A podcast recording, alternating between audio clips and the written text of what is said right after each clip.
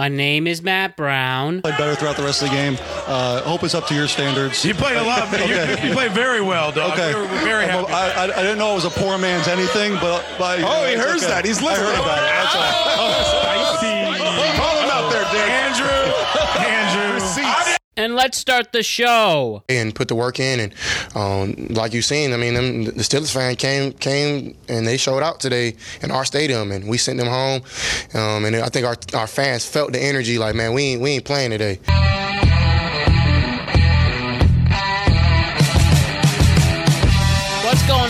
Everybody? The world is a better place because you are here to join us. My name is Matt Brown, and I am the host of the Productive Conversations podcast. Today's date is Wednesday, October 4th. This is your first show in the month of October, your first productive conversation in October. And we have a very intriguing NFL weekend to talk about. And we are at episode 270 on the road to 300 episodes, just 30 to go. And let's get to it. So before we get into that, that and talk about week four in the NFL and look ahead to week five. I just want to remind you to like and subscribe to the Productive Conversations podcast on all podcasting platforms and YouTube. And don't forget to check out exclusive content regarding this show across all social media platforms. We're on Instagram at Productive Conversations Podcast, Twitter at Prod Convo Pod X at Prod Convo Pod, and we're on TikTok at Productive Conversations and Facebook at Productive Conversations. I hope everybody had a good weekend. I certainly did. Once we got through all that rain on Friday, Saturday went up to Rutgers, or I should say went down to Rutgers, and checked out Wagner versus Rutgers. Now the score wasn't pretty, but got to see my youngest brother play in that big stadium. So that was awesome. He really has a great future ahead. I really believe in him. So he was so we got to see that. Sunday, I watched all the games for Roshan's birthday. My very good buddy Roshan. We watched the games with a bunch of his friends at Yard House, and they were very fun games to watch. Let me tell you. Then the 4 p.m. games got rather intriguing. I was able to watch that back at home, and then uh, Sunday night which wound up being more entertaining than we thought. And then, of course, the tragedy that took place on Monday, and we're going to open with that. So there is a lot we will get into from the New York Giants looking like they do not even belong in the NFL. Zach Wilson saving face, and maybe people have more optimism towards him. The Broncos got their first win on an insane comeback. CJ Stroud is him. The Buffalo Bills humbled the Miami Dolphins. There is a lot to talk about and more with this week in the NFL. Won't take up too much more of your time because there's a lot to talk about. Nico is here, Hayden is here, Alex Ranelio is here. So let's talk about week four in the NFL and look ahead to week five and make some picks for you. So here's our productive conversation about this intense weekend in the National Football League. Alex, Nico, and Hayden, it's your guys' turn. Here we go. This is a very productive conversation. Welcome to the world of October. The NFL's first month is officially done, and nobody expected the results we have received so far. So, week four was intense. There are more blowouts. There are teams saving face. There are teams absolutely collapsing. So, it's time to have a productive conversation on all of that. We have a full house tonight, and Alex Ranelio. What up, man? Happy to be back. Bars the God. Yo, you already know what it is. Hayden Nadler. Hawaii. And for his debut on the NFL panel is Nico Nocera. What's on? How's it going? Looking excited. Excited to be here. All right. Let us mesh this diverse group well together and let's talk about week four. Now, I genuinely didn't expect to open with this, but because the beating was so significant, it has to start with Monday night's with Monday Night Football, Seattle Seahawks playing the New York Giants. The Seattle Seahawks win by a score of 24 to 3. The Giants get closer to putting the nail in the coffin of this ugly season that has taken place. A very bad uh, and ugly loss at home. Daniel Jones looks like the old Daniel Jones. And I myself was very, very confident he wouldn't have the season that he is having right now. The fumbles are back, the interceptions are back. bad decision making, and it is not looking pretty. But at the same time, when you have an offensive line who allows 11 sacks on you and always running for his life, it's hard to really make a fair assessment because he's always running. So DJ didn't help. The sacks didn't help.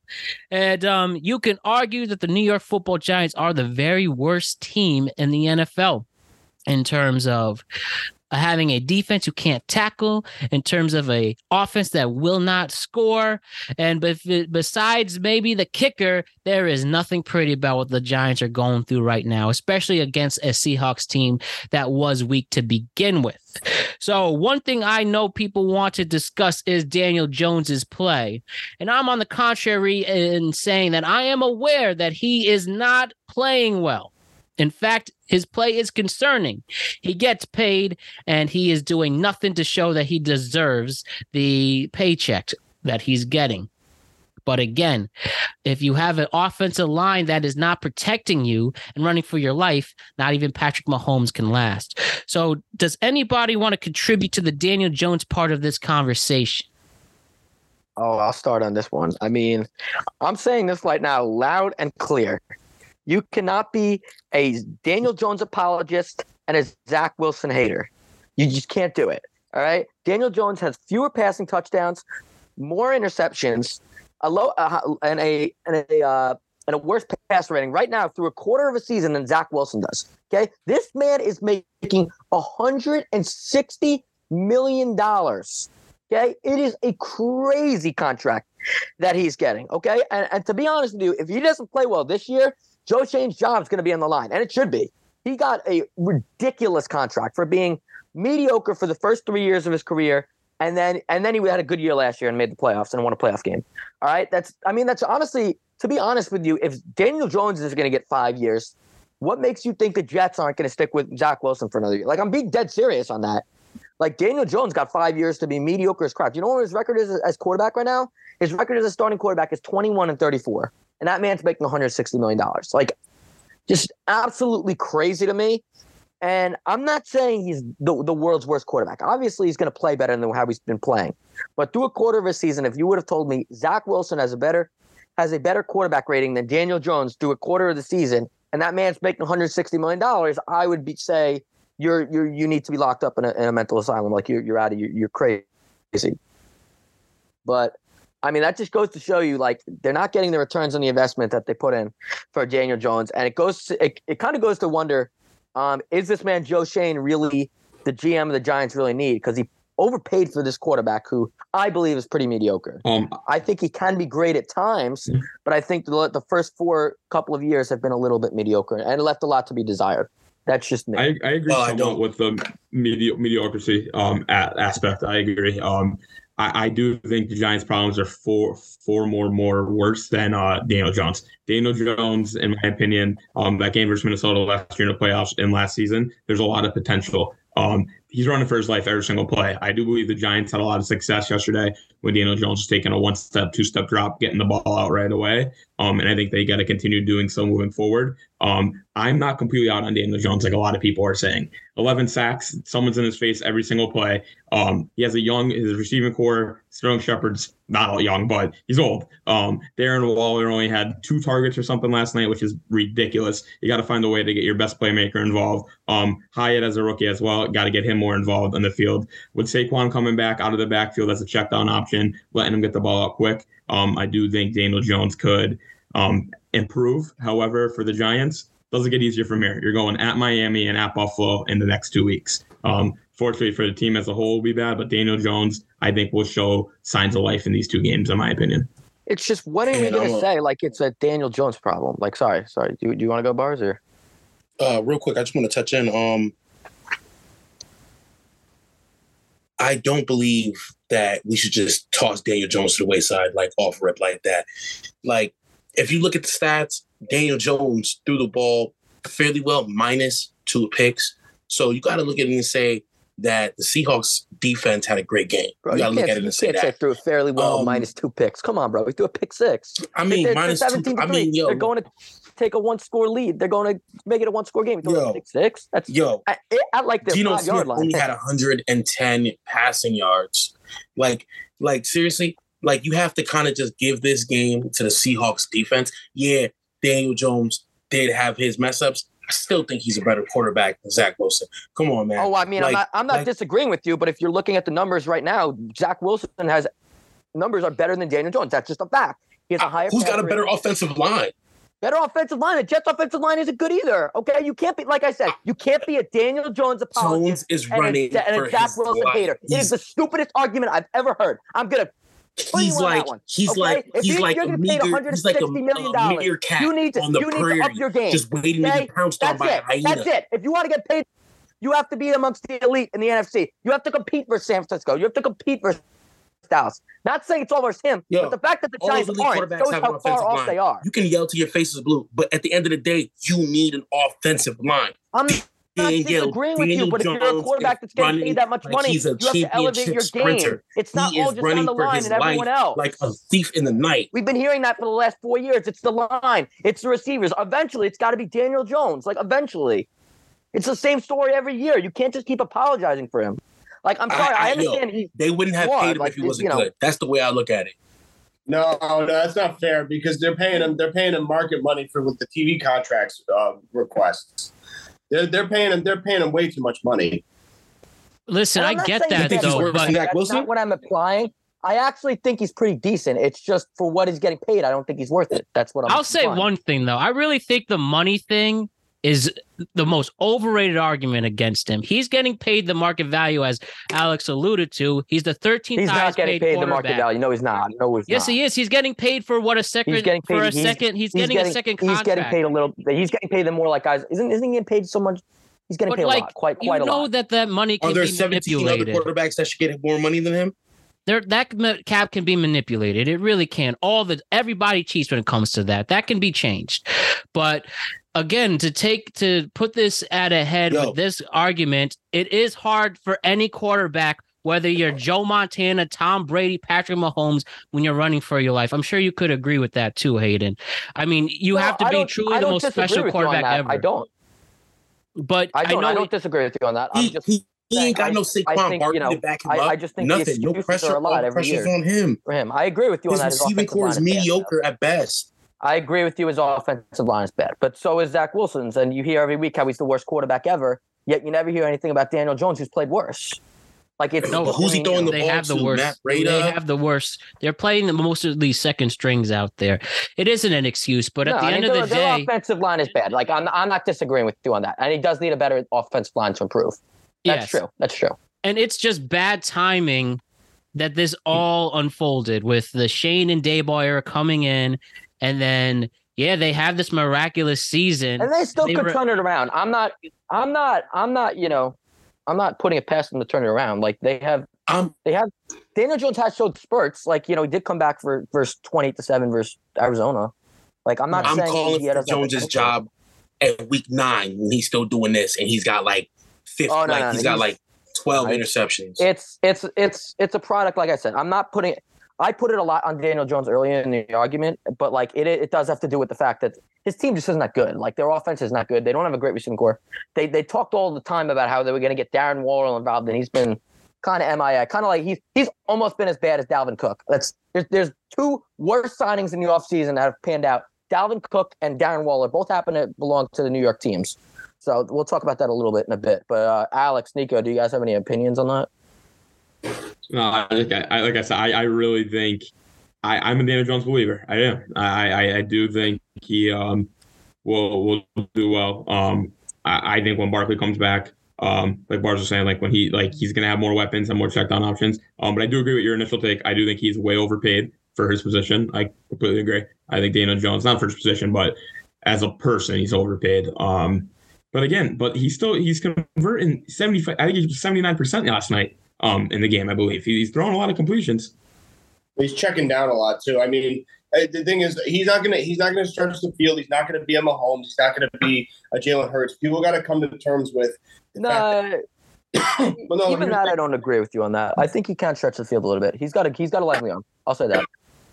But here's the thing, though. They drafted him in the in the image, the idea that they were going to get their next Eli. Eli was a stand-in game manager. He would make a big throw here and there occasionally, but he always rode his defense. So if it's about the systems in place, your system has to be fucking spot on. It can't be about like blaming Daniel Jones because you gave him the bag of forty million a year. I understand it's a lot of money, but the reality is the, the, the market dictates that 40 million and you have to lean on your system to ride this game out, to ride this season out. I also saw a stat that he had more takeaways since 2019 than he had uh than he had touchdowns. He has 64 takeaways and I believe 62 touchdowns. That's a pretty alarming stat.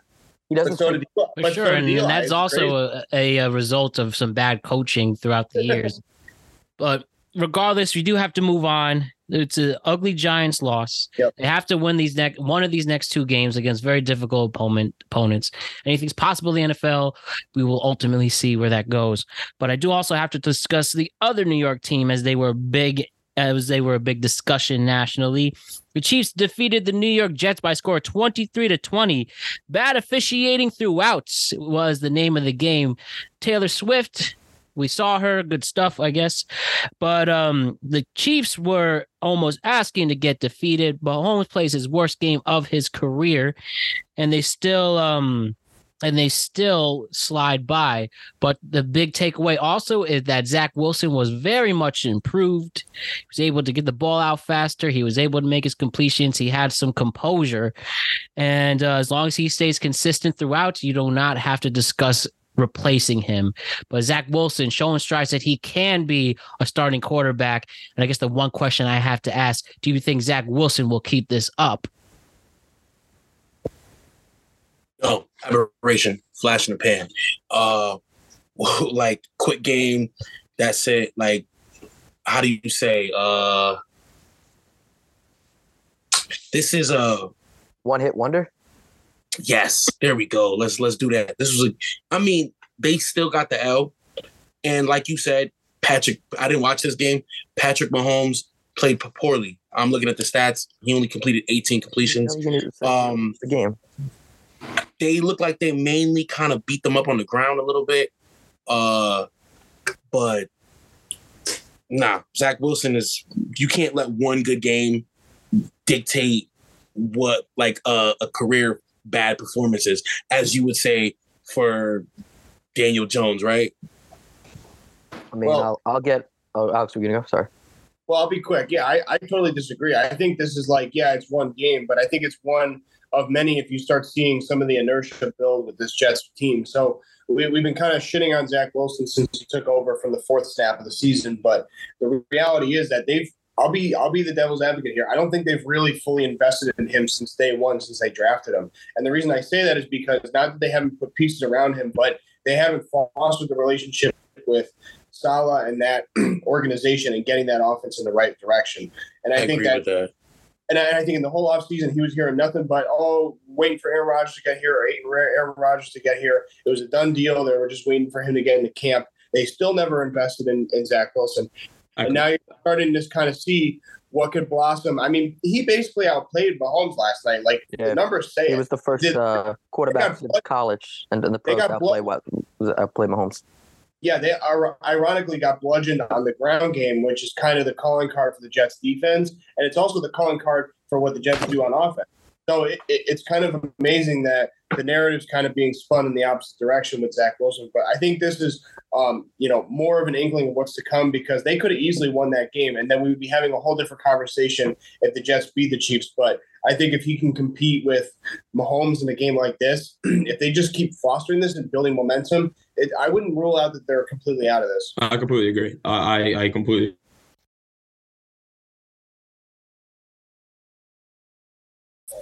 He's got to Hold on. restart. He's got to break. He's got to. Re, re, he's got to start the recording again. Yeah, let him record again. Sorry, Nico. Oh, Very good. I hope my We don't want to lose this crucial my take, footage. I hope my take didn't get out. That was gold, baby. I was gonna I was piggybacking right off it too because I completely agree. Hundred percent agree with it. Don't worry. If I disappear, the the stream will always live. So you didn't lose anything. That's what I'm Don't- saying. So Oh, so we're just good. keep going. with So what you're saying. exactly. Board. So yeah, the piggyback off of Alex, like I completely agree. Um, I think Zach Wilson wasn't necessarily given a fair shot. It was all talks right away um, about him, but I also think this game versus Chiefs is really going to help him moving forward. Next week they're playing against the worst secondary in football in Denver. Um, Denver has arguably, but not arguably, they're the worst defense in football right now. Um, I really think that's going to help build on his confidence next week. Big game versus Chiefs on Sunday. Um, if he keeps playing, doesn't turn the ball over, and the Jets defense is just the Jets defense, they're going to win football games. They're going to be a threat. You might be seeing them sneak into a wild card spot. I wouldn't be shocked if Zach Wilson does play smart football, doesn't turn the ball over. I think this team has a really good shot to make it down the road. Um, I'll talk a little bit about what I saw from the game because I was I was there at the game actually. I, I have season tickets, but um, what what I saw about the what I saw from the what the team was playing, they're finally investing. Like they finally just let him throw. Like you saw you saw a quarterback that well, I can live with the interceptions. Honestly, I can live with it if they let him sling the ball like they did, like that long pass Lazard, which wasn't a great throw, but it let his receiver gave his receiver confidence to go catch the ball, like a back shoulder throw to uh, Uzomah on, on the for the touchdown. That throw to Lazard was an absolute dart. Like I can live with the interceptions if you're going to at least let him play. Like they let him play in this game. They called a flea flicker. That was a great play, even though the line couldn't protect him. Lazard was open, probably would have been a touchdown. Um, they did a lot of good things in this game, actually. Um, I will talk about this though. When you have a quarterback that outplays Mahomes, which has never statistically happened in college and the pros, like in, in terms of three categories, that's actually the first. T- that's actually the first time that's ever happened in his entire career. Like you got to win. You got to win that game. Like no excuses. Like the defense, I, I I could say whatever you want about that holding call which it was it was a nonsense call. I'm not disagreeing with you, but like you get two stops on third and twenty, like you got to get that stop, give him the ball back, give you a chance to win the game because like he was he, he, played great in that game. Two forty five, two touchdowns, um, no pick. I, I will say, it's one of the best performances I've ever seen in a career defining game that probably I've ever seen from a quarterback, considering how much how how extreme the noise was. Like I, it was just crazy, and I've I've that was probably one one of the best in game single game performances from a single game I, have ever seen, like all things considered. But um, that doesn't mean anything if he doesn't do it next week. Um, we're having the same BS story where if the Jets miss the playoffs and they go five and twelve, I'm all for fire the manager, GM, and fire the coach. Um, I'll give them a little bit of chance. I'll give them a chance to really hype it up, but I don't want to them to sleep on Denver. Like I actually think Denver is a little better than what people are giving them credit. Um, they just beat Chicago. They came back from 28-7 in a game that, that was Chicago. their season. They're, they're, yeah, they came back for Chicago, Denver. Um, so 28 7. So Chicago, they choked. They choked. But like that being said, like that game could have saved their season. So the Broncos are looking at the Jets being like, hey, like this, this is a very winnable game at home. So I, it's not okay. like, you know, I don't I don't think the Jets are a lock, absolutely not a lock to win this game. Like I, I if I, honestly, if okay. I was betting, if I was betting, not not based not based on just like my fandom. If I was betting, I'd probably bet on the Broncos honestly in that game at home give the points, mm-hmm. and I would say take Denver at home with Russell Wilson. Give them time. Uh, I, I, actually think it's going to be a close game. So I don't know. Uh, uh, I refuse to say that he outplayed Patrick Mahomes. He did. he did. Statistically, Mahomes there was a stat on it. Himself. There was hold a on, stat. On, there was Patrick a stat Mahomes, on it in, in Patrick Mahomes and college. Himself, did. Five more catches, five more, five more completions. I'm thinking that game was totally different. Five, How could you say that? You didn't watch this is a, game. This is a this is a personnel problem. This is more of a personnel problem. This is the worst receiving core Patrick Mahomes has had since he's been a starting quarterback. Legitimately, like if he's not throwing to Kelce, who's he throwing the ball to? He still has Kadarius Toney. He still has a running back that rushed for 100 oh my God. yards. He still has a running back that rushed for 125 yards. He has Valdes Scantling. Yeah, the running back is running for 125 yards. We're talking about the running. Good We're game. talking about the receiving core. We're talking about the personnel right there in the, in the in the room of the wide receivers. When he ain't got nobody to throw the ball to, ain't nobody catching open, or can't nobody catch, you get incompletions. You're not getting the yardage that you're gonna get. You're not gonna have statistically your greatest game ever, and it's gonna make the other guy look good. That's what I'm saying. You, like, oh, are you literally making excuses for the world champs? Like, I, I mean, they just want to, uh, you know, they just want to, oh, they just won a Super Bowl. They're three and one right now. Like, you know, I understand. Like, you think they don't have good. None of the wide receivers. Like, when you have Patrick Mahomes, and... when you have Patrick Mahomes, they could be throwing to me, and it wouldn't matter. He's just that good. He makes the players around him that much better. Like that's that's Patrick Mahomes. So why they ain't catching the ball? They they did. They they actually he actually threw one wide open to their tight end. Their Noah Noah Brown, their tight end went for a whole touchdown. They have a defensive lapse, which by the way, by the way, I'm not saying this. I'm saying this as a Jet fan. if you're an elite defense, which they talk, you cannot have these defensive lapses where it feels like every goddamn game they leave the tight end open. Between Pharaoh Brown last week and the other tight end who just caught one from Kansas City that was wide open, their backup tight end who who they decided all of a sudden not to cover. They haven't covered a tight end since Namath. Okay, let's let's be clear on that. Um, it's it's ridiculous that these lapses keep happening, and they can't happen. Like you can't start down seventeen nothing versus Kansas City, even even with the great second half you did have. Like you know, so that's just my personal take. I think it's a very very good Jet defense. I wouldn't say it's an elite Jet defense. 85 Bears, right? So at the end of the day, the Jets need and Zach Wilson need to have a good game against Denver to prove that it wasn't a fluke.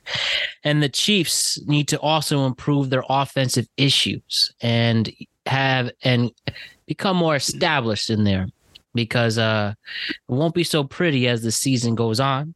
And moving on from that, the Buffalo Bills defeated the Miami Dolphins at home by a score of 48 to 20.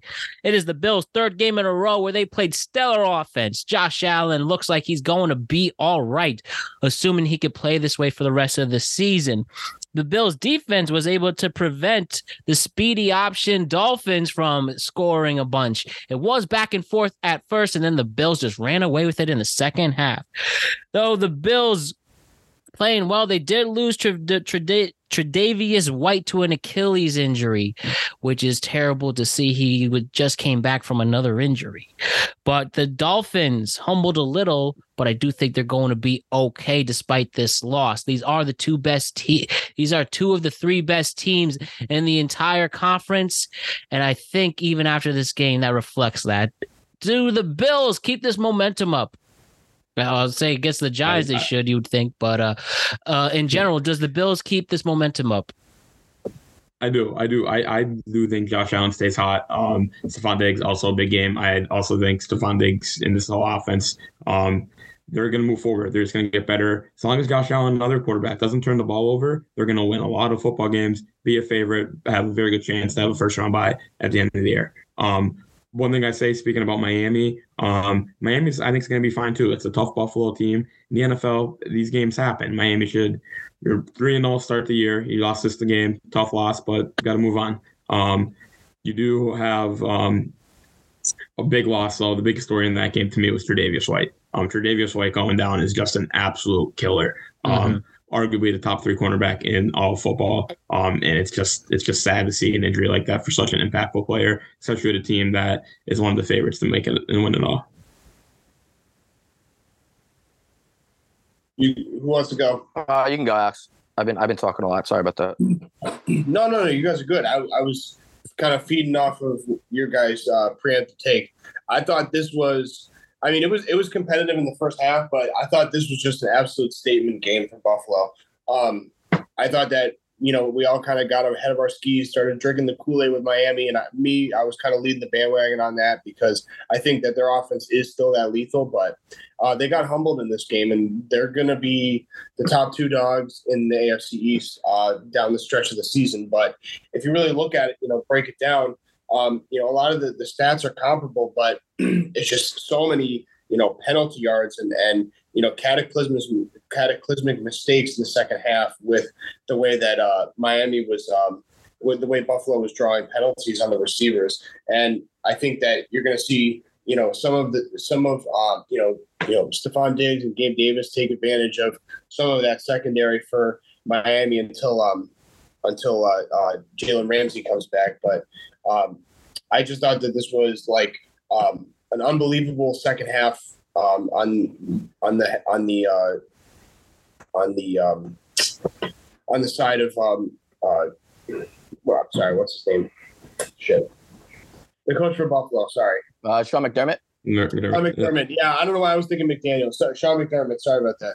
And uh, yeah, no, I just thought like his coaching staff really like stepped up and really brought the heat in the second half and really dialed things up. And I thought that it was just uh, unbelievable performance, really, just when you look at the second half stats.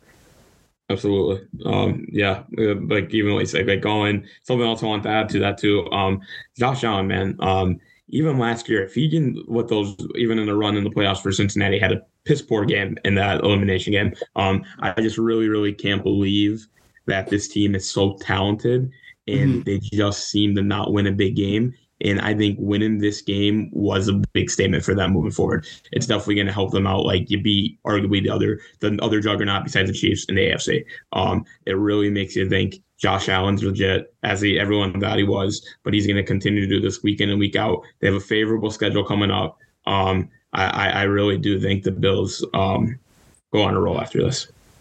I mean, I agree with that. Oh, sorry, sorry, sorry. You can go.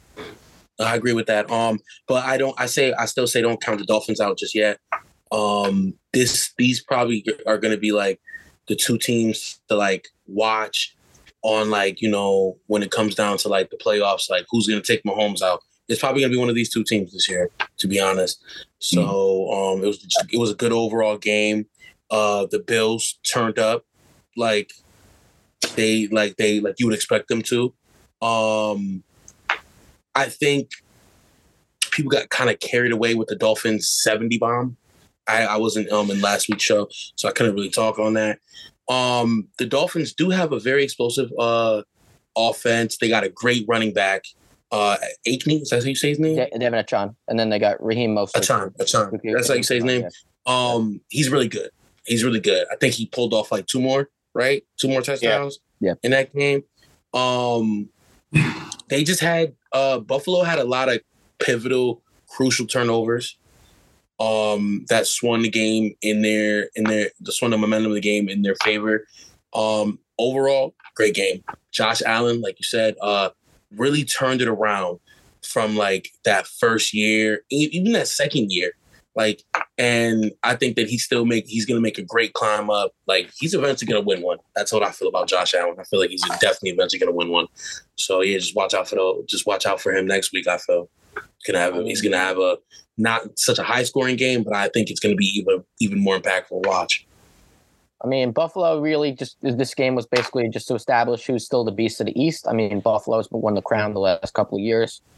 Um, so this is kind of just determining who's we're still the beast of the East. Like we're still that top dog in the East. Um, it's gonna be a good division. It's gonna be a good battle.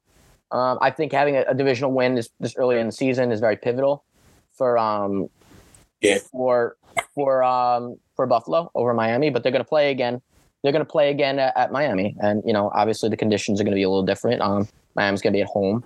So we'll see. I mean, they're, they're, they're both going to be pretty good by the end of the year. I expect both of them to be in the playoff hunt, or at least in the playoff hunt. I think both of them should make the playoffs. But um, that being said, crazier things have happened. So, so uh, we'll see. We'll see. For some reason, the only team that's been able to crack Buffalo's code is the Jets. I don't know why, you know, but I, I don't really understand that. But you know, the Jets turn over Josh Allen at an alarming rate. So um, we'll see. Should yeah, be, first game straight.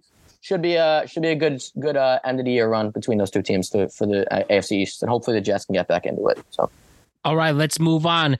The Eagles played the Commanders. And speaking of division matchups, and we got a back and forth battle between these two franchises. The Eagles took the win in overtime, but Jalen Hurts looking really good. The Commanders also showing they have promise. And even this game might show that the Eagles could be very weak in the secondary, as we saw the weapons taking advantage of that like it, like uh, Terry McLaurin and stuff.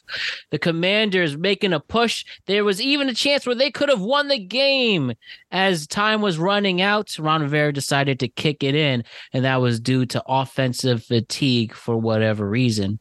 But the Eagles win. It definitely might have not. It could have gone either way. I want to focus on Washington in this game. Do you guys really like what Washington gave you and Sam Howell being cool, and collective under the pressure? And maybe they could be a sneaky team moving forward. We'll definitely know Yeah, how yeah. the Eagles are, but um, Washington put up a fight. Oh, oh, this is a disappointing win for the Eagles in my book. Very disappointing one. And like you said, they exposed something in that secondary. They did lose a couple pieces. This is true in that secondary, but nah, this is a very disappointing one for the Eagles. I do like what I see from the Commanders. Getting Chase Young back shows you that, like you know, like there's still something that there's still something to reckon with. Like Sam Howell, like you said, very composed, threw a touchdown. Um, they also got like two on the ground, so like you know that's pretty big. Scary Terry took took many um advantages. Uh, yo, don't sleep on Washington. That's all I'm gonna say on that. I, I agree with the take about Washington. Um, definitely legit team. Don't sleep on them. I really think they're a sneaky good team. They're to be in every single game, minus last week versus Buffalo. But I, I do think they're to compete with a lot of teams in battle. Um, I do disagree with, you saying about it's a sad win for the Eagles. Any division win is a massive, massive win. I, was, I, was, Um, I, was, I, will say about I, I will say with Washington, um, Washington is the past couple years has always been the Eagles' kryptonite. As good as the Eagles been, every single time Washington has played them, it's been competitive. Washington beat them last year when the Eagles might have been undefeated at the time on Monday Night Football in Philadelphia. Um, Washington always point. plays against the Eagles. So um, hats off to the Eagles though pulling this game off. It's it, I, granted, did you want to win by more? Did you want to handle it easily? Absolutely, but you never. It doesn't matter. a win is yeah, a win is uh, hard to come by in the NFL. a win's hard, especially in I a mean, division. really hard I mean, to your top two, your top two receivers are going for a combined like over 200 yards, like going for like 240 or something like that. Like I'm expecting a hot. I'm I'm not expecting an overtime win. Like I know it's a divisional game, but I'm I'm talking like yeah, and they did beat them last year, so maybe you know, like it's gonna be rough, but I don't know. For making it to the Super Bowl last year, I expected just a little bit more fight from a high-powered offense like the Eagles. I get what you're saying. It's it's it's a scrappy game. Two teams like that. There's a lot of talking, a lot of trash talking. Um, bullshit penalty, by the way, on AJ Brown at the end of the game. There, I disagree with it because there's so much fight in a game like that. There's so I much didn't emotion. talk about the there's so much back and sauce. forth. Yo, There's so much talking shit. I I, I just I really um I Uh, I, no, I that, that, that, completely- that was that was a good win for Philly. uh, in a what's up with the divisional- in a officials? What's up game. with the officials, bro? it's bad. We need to have a Officials bad. segment just on the officials, man.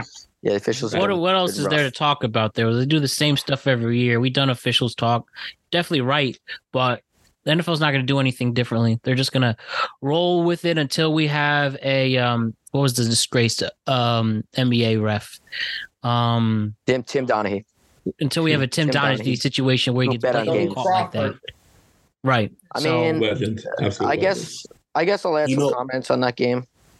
I Um, say real quick, Hayden. I say they Yeah. give him the old longest yard treatment. A couple, a couple pigskins to the coin purse get you start officiating properly. I'll uh, I'll give a couple of uh, comments on the game um, per se. Um, like if you're going to be a great team, you got to find a way to win close games, and the Eagles won a close game versus a divisional opponent. Um, I think that's a good win in my book. Um, and that being said, you're going to see when they when they when they have all their battle tested and they can win these games like they did last year. These close games, they're going to be 13 a 13 win team again because they can win the close games. Because and they're going to be at the top of the NFC because they've shown year in and year out that they can win. I mean, not year and year. I mean, last year was the first year they made the Super Bowl, and then they had they meant to the uh, the playoffs before that. But like, this is a team under Nick Sirianni that believes in its quarterback. They believe in their team, and um, yeah, I mean, I I think they're going to lose some games that maybe people are going to be a little bit perplexed about. But that's pretty much any team in the NFL. Like last year, the the, the um the the Chiefs lost to the Colts. So like every every every year, teams lose to teams that maybe they're not expecting to lose to, and and teams win games they shouldn't. So, you know, I'm not going to put too much stock into any games they really lose. I'm just going to kind of look at. I think they're going to be like a 12 or 13 win team at the end of the year. Would you guys agree they're going to be? They're going to be one of the top teams in the NFC. Absolutely. no doubt about it. So- Definitely. The Lions won on Thursday night against the Green Bay Packers by a score of 34 to 20. Jared Goff looks really good. The Lions defense looks lethal. And um, though Jordan Love, Jordan Love wasn't able to will them to victory on, at home, you still at least are happy with uh, what they got cooking over there. The Lions, are we all going to say that this is going to be a top team in the NFC?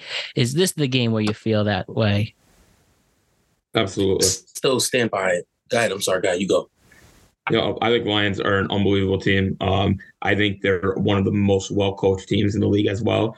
Uh, you, you want to play for that coach 10 out of 10 times. I'm watching the games at my house. I want to go out there and play. But um, he, Mhm. he's unbelievable. That team's unbelievable from top to bottom. One big question mark that I have, though, is Jahmyr Gibbs. You drafted that running back in the second round. You're not feeding them. Um, I think they're just winning now when they're winning games. I think they're going to get even more lethal when they get Gibbs involved, run more packages, um, get a familiar with this young team, get uh, Jared Goff to show some leadership out there. Um, they're going to keep winning, keep getting better every single week.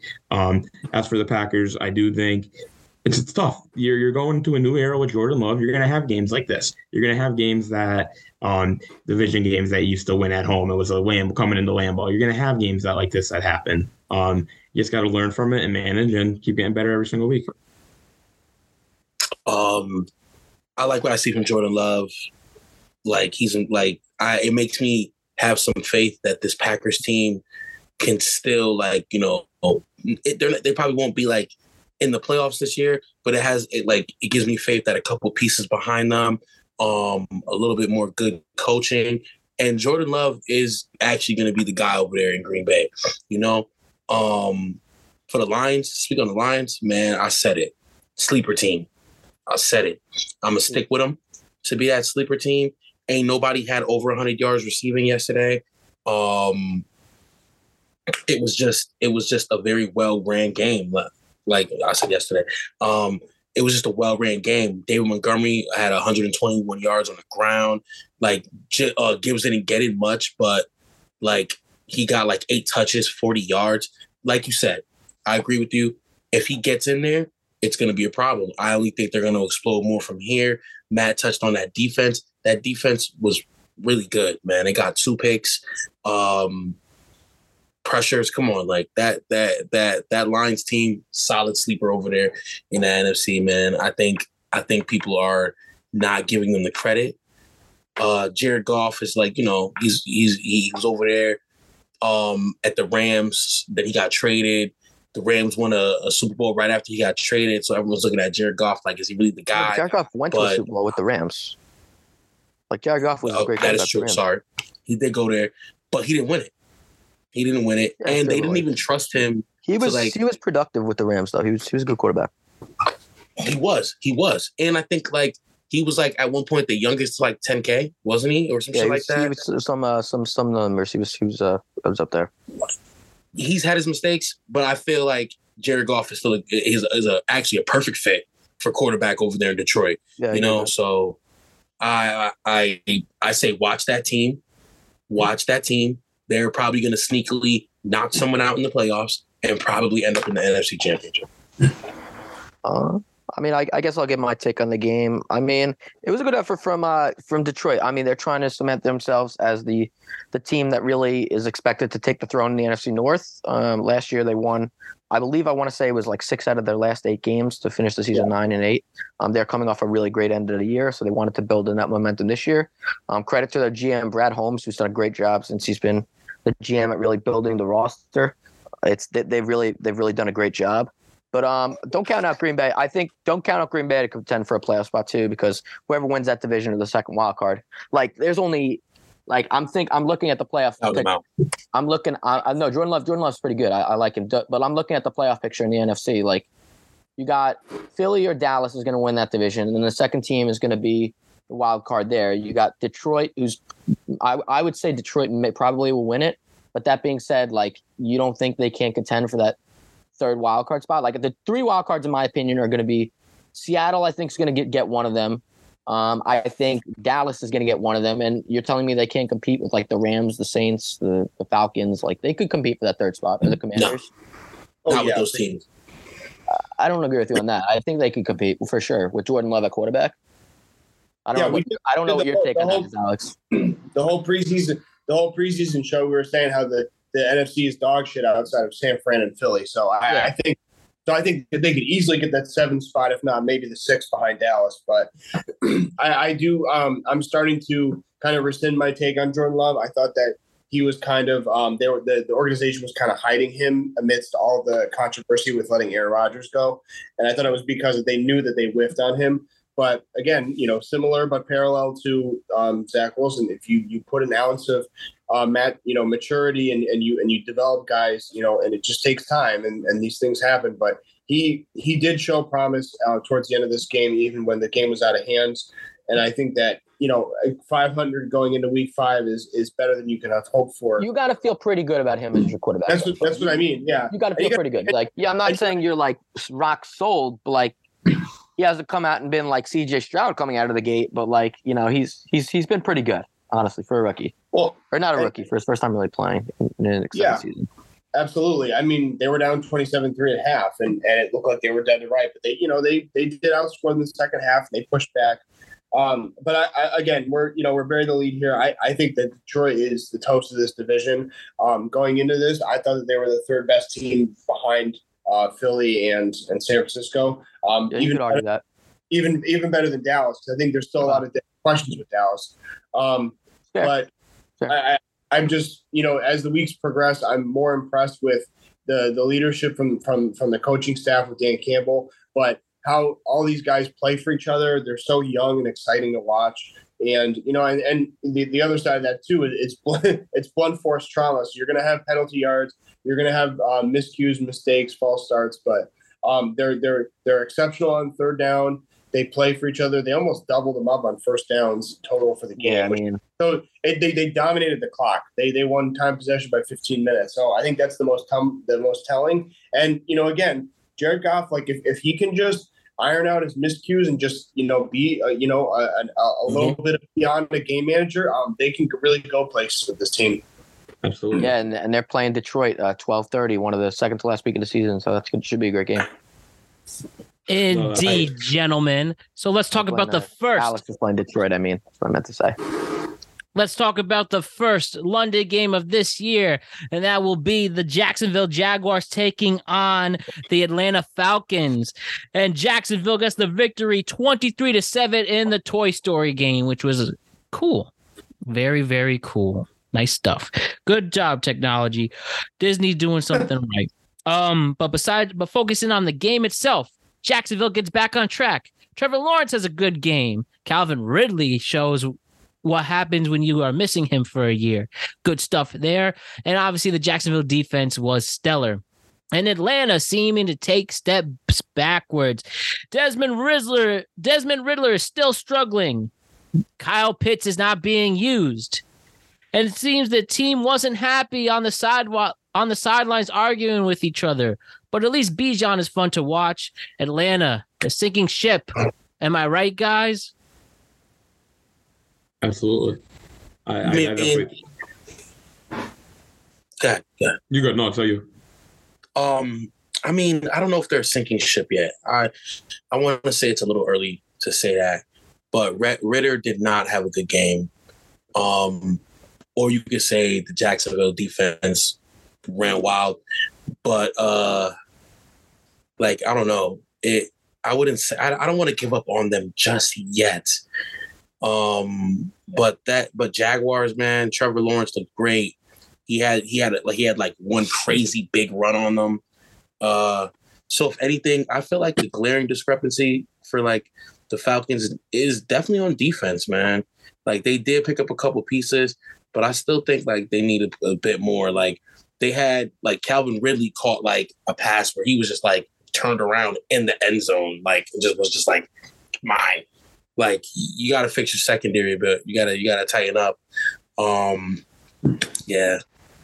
I mean, No, I don't. absolutely. Uh, I'm not You going to give up, but no, actually, you can go. You first. So sorry. No, no, you're fine. You're fine. Um, well, yeah, no, I, I, it's not that I want to give up hope necessarily. I just think this team's not going anywhere. Um, can they maybe compete in a weak division? Absolutely. You might sneak in at like a nine and eight, eight nine type deal towards the end of the year. Um, Bijan is a great athlete. You guys got to get him the ball what you can, but I, I just don't like this offense at all. Kyle Pitts has been awful. Um, and everyone's saying he's just not getting targets. He's not getting open. He, he's just not doing anything to get open down the field. He's just everyone's complaining about him. Um, Ridder, I think stinks. Arguably one of the worst quarterbacks in my opinion. Um, I like Zach Wilson over him. Just give you throw you a bone, Hayden. I do like Zach Wilson over Ridder, but uh, right, I'm not going to go that far, but he's. um, I think Drake London stinks in my opinion as well. I just think this team is not where they need to be. Um, but hats off to Jacksonville. Great game. Trevor Lawrence, um, one of my favorite quarterbacks in the NFL. Um, Calvin Ridley was nice to see on his former former team. Scored the opening touchdown in the game. Um, always good to see something like that. But Atlanta, I, I just they're not they're not it for me. Not sold on the team. I think Matt's right. I am definitely they're sinking ship, and I'm jumping off. I mean, the problem with Atlanta is that you need a very, very specific like game plan to win with them because like they have a very weak quarterback. Desmond Ridder is like, I don't want to say not that guy, but he has not really shown anything really. Um, they're gonna have to be a run first team with Bijan, and they're gonna have to have games where they just really run the ball. like crazy, um, like they did versus first two games when they beat Green Bay and when they beat um, Carolina. Um, the only thing I will say about Atlanta is that the NFC South, like I said, like you I've mentioned before, is pretty weak, and their schedule coming up is pretty favorable. You get like the Houston Texans, who who are actually a pretty good team with C.J. Stroud, so I don't want to like, but theoretically, in theory, win a game with a rookie quarterback. You get uh, Washington, Tampa, Tennessee, Vikings, uh, Arizona, the Saints. There's, like, there's a lot of winnable games there. But I'm telling you right now, I, you can put it, you could say this, you could put this on here right now. They should be the team that's going after Kirk Cousins if they really are serious about winning the division. Be the team that's really trying for him because that Kirk Cousins will put them as the best team in the NFC South, in my opinion. Great take. And if they want to win, agree. if they want to win this year, that's that's that's who they should be going after, or like Great a you know that's that's that's my that's my take on that. Even even more so than the Jets. So, I mean, it, it, I'll be I'll be the devil's advocate for Atlanta because I've kind of taken some responsibility for sticking up for Arthur Smith and some of this, you know, the GM and whatnot. I just think that this early in the year, it's too it's too too soon for anybody to sell your stock on, except for like maybe one or two teams. Um, I, I think that at 500, especially for a rebuild, you know, you're only looking for like you know an eight nine win team, you know, ten win absolute max um, especially in a weak uh, division like the NFC South. Um, I think that you know a game in Jacksonville, in well in London for Jacksonville is basically home away from home. So it's basically um, you know it's not a neutral zone. You're you're you're you're, you're flying. You have the you know the flight delays and all that stuff, and you're you're you're playing you're, you're playing away from home. It's just it's it's very difficult to get some of those young guys prepared and ready for a game like that. Uh, I still think that Jacksonville um, is far better than um, what their record supposes because it's early, early in the season. And I think that they just kind of dominated things top to bottom. I think that when you see a lot of that internal strife with an organization that's young on the sideline, it's them ironing things out in public. It's kind of actually what I like to see because you see about a lot of teams that do that, and usually things go upward from there. Like usually they they're, they're kind of they're, they're they're working through some shit when it comes to like you know difficulties on offense, difficulties on defense, special teams, miscommunications. It doesn't matter. Usually, it's a good sign of growth, and I think that that's where this young team is kind of at at this moment. Not wrong, Alex. You're not wrong. So why don't we talk about Kirk Cousins and his team? They won a score by the score of 21 to 13 over the Carolina Panthers. They had a very rough start another 99 yard pick six Kirk Cousins gave up. But as long as you have Justin Jefferson, anything is possible on offense. They're able to get their act together, get this win, and uh, Vikings will at least not be a winless team this year. The Panthers are rebuilding. I know Bryce Young came back. They are allegedly looking for a veteran receiver, so good luck with finding that. Um, but focusing, uh, there's the only thing to really hear is um with the Vikings trying to figure out where they are between a rock and a hard place. Is it time to tank? Do we go for it? I mean, you talked about we have to really think what realistically if you're the GM of the Vikings, what realistically are you going to do at this point? Because it definitely looked at some points you were about to lose to the Panthers, and that would have been really bad for your fan base. The Chiefs are coming in next week. What are you doing now, early October, if you are the uh, Minnesota Vikings? I'll touch upon that a little bit. I mean, also like I, I think the record's kind of deceived at one and three. Like they've lost three games by one score to the to the Chargers, Buccaneers, and the Eagles, who are all pretty good teams right now. And then they play the Chiefs. So it's the schedule's been tough. I mean, but you know, you're not really measured based on the schedule. You're just based on, you know, with the NFL, the schedule doesn't mean anything. It's, you know. Um, so it's it's hard to say because I think next week they could easily go in and beat Kansas City. Like they, they could You really do. they've been playing. Yeah, I actually do. And it is at and it Kansas is City- at Kansas City. they're is- coming Kansas to City's a weak- Minnesota. Kansas City's a little bit of a weak team. They struggle a little bit. Like I, I think that's a winnable game for Minnesota at home. Like I, maybe I'm crazy, but with Kirk Cousins throwing the way he's doing, and then you and then you got let's let's say you win that game. Let's say let's say you win that game and you're two and three. Then you play Chicago, get to three and three. It's, it's a whole different story. So, um, I I mean I think they're gonna have to wait a little bit. Like they're gonna they're gonna keep Kirk Cousins right now. They're gonna give it they're gonna give it um probably I'd say about three weeks. If they're they got the they got the Chiefs, the the Bears, and, and the 49ers coming up. So those are, you know, besides the Bears, like two pretty pretty good teams. And then you play the Packers. So it's like it really depends on the division too. Like I, I think I think Detroit may lose a game or two here and there.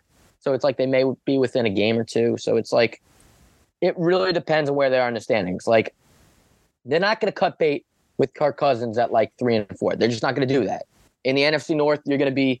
I think that the, the leader in the NFC North at three and four is going to be like, I don't know, like four and four or five and three. So you're going to be right in it in the mix. So like really depends how many games they win. Like if you think if you think that you could still win the division and you think that maybe Detroit is maybe not as good as everyone thinks it seems, and you have a young quarterback in Green Bay, it's not plausible to see that's going to be a pretty weak division this year. Like I don't know if I'm wrong on that, but I think that that division is one of the weaker divisions in football. So it really depends on how they view the division. Um, I wouldn't trade Kirk Cousins now. You got to wait until the trade deadline. So give it to like yes. you know, week. The, the trade deadline is week eight. Halloween this year is the and, very day at you 4 know, p.m. Last year, I want to say they went like 10 and 1 in, in one score games last year, and now they're like 0 and 3. So it's like, you know, you figured that was going to happen. Yeah, what? You know. Yeah, absolutely. And what I um what you said too, like the first possession game thing. Um, last last year they had so many first possession games and they won. Um, yeah, they were ten and one. I think last year in one possession games. I want to say that. Yeah, it was like then it, this year not the same story. Um i think we find out everything we need to know about the minnesota vikings over these next three weeks. Um you have arguably you have super bowl champs arguably the best team in football coming to your place next week. Then you play a game at chicago. Then the week after that you got san francisco who in my opinion is the best team in all football and oh, san francisco san francisco i would say is, is miles better than kansas city but that's yeah I, I, unbelievable. I would say um, philly's better than them right now too but that's just you know. Okay, that, that's fair. Yeah, no, I I, I just I think you win a lot with Minnesota. Um, if they can beat, if they can win two out of three in this stretch, you have to win Chicago. But if you can win two out of three, you're going to be right in the mix, like you mentioned. Yeah. Um, yeah, coming that time in a couple weeks, and it's definitely possible that they can go on and um make a run and make a run at the division. Yeah, that's what I'm saying. You know, it's it's a weak division this year. They might want to say like, you know, their new GM might want to say, you know, we're, we're still going for it. So it really depends. Like, I, I think Detroit's going to sl- slide off a little bit. Like they, you know, so we'll we'll see. What's what do you guys think on that? well, I vehemently disagree with that. I, Detroit's going nowhere, but uh, Minnesota, you know, we, we talked we talked about how the bottom of you know the latter half of oh, the oh, they play the Panthers next of the NFC is dog shit. So I, I think you know Minnesota could have an uptick. They could get back to their winning ways. Um, I just I, I see them more as the median, somewhere around eight and nine or nine eight. I think last year was an aberration because, like you guys mentioned, all those one score games. Um, and I think that, you know, teams just fall out of luck like that, you know. Um, but there's still plenty of talent on this team to go around. Um, I just, it's amazing that you could win the game with 21 minutes of the ball when Carolina had the ball for 38 minutes. It's just unbelievable. It's like, it's just, and and what's crazy is they didn't even dominate the run game either. Like this game was obviously unwatchable to the average fan, but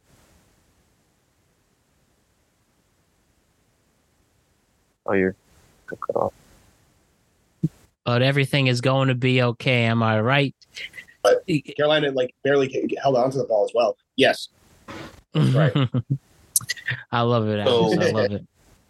I don't have much of a take on it, but I don't think we should implode just yet. Um, like uh, Nico said, let's see what these next three weeks bring us, and then let's have a conversation on it then. But, but I don't think we should implode just yet. They still did win the game. They had a rough start. Um, they did beat a rookie quarterback, but a win is a win, right? So we'll see what's up. Yeah, no, I'm with you on that. All right, moving on. We have an overtime battle, another one that took place. The Rams defeated the Indianapolis Colts by score 29 to 23. Now, the Rams almost blew that lead. They were up 23 points at one time, and Matt Stafford looked banged up, but they will hold it long enough for them to get the victory. And we continue to see the rise of Puka Nacua. Puka Nacua, who is turning into the stud of a receiver he is this rookie is so much fun to watch. For he is arguably the best rookie receiver to ever come out of his first four games, and he gets a walk-off touchdown in this game. And uh, pretty good stuff for the stud muffin in there in that guy. The Rams, I think, are looking pretty good. Anthony Richardson, I think, will be fine too. Colts figuring out their way. But as long as Matt Stafford is healthy, Cooper Kupp is returning. I want you guys to discuss the Los Angeles Rams and see if they have any potential moving forward in the NFC West. To be honest, to be honest, I didn't have the Rams on my radar, but Puka, I don't think anyone Puka's. Puka's got me. Puka's got me reconsidering them over there. Like he's like um like Hayden said, they could pull up a wild card seed, seed or whatever. So I'm not I'm not gonna um sit here and count them out anymore. I'm not gonna lie. I didn't even think they would make the playoffs. But the way Puka's playing, Kupp is expected to be back. I want to say uh real soon. So once that happens, you got a crazy dual threat. Like, and then yo, I don't know. Matthew Stafford is starting to like fight those non-believers and actually playing like a really decent, really good quarterback, game managing, going out there winning, winning, um, winning teams for his, winning games for his team. So, uh, all I'm, Matt all I can really still say is got it. He still got Anthony it. Richardson. Yeah, the, the, like that's all I can really say. Like, and he, and I think he's like what's left of the old guard of like of quarterbacks. Like, you know what I'm saying? Like, it's crazy. His generation for sure. It's only uh, him and Richardson Rodgers. Didn't left. have, yeah, right. Richardson didn't have the greatest game, um, but they still was able to push it to overtime. So you know that team's still young. They're building. Um, they really got to pay Jonathan Taylor, man. I don't know. I feel like Taylor in that game changes the dynamic of it um, by too much. But it's a solid win for the Rams. Puka, stud muffin, shit. Yeah, that's That might have to be Matt. You might have to coin that as his nickname.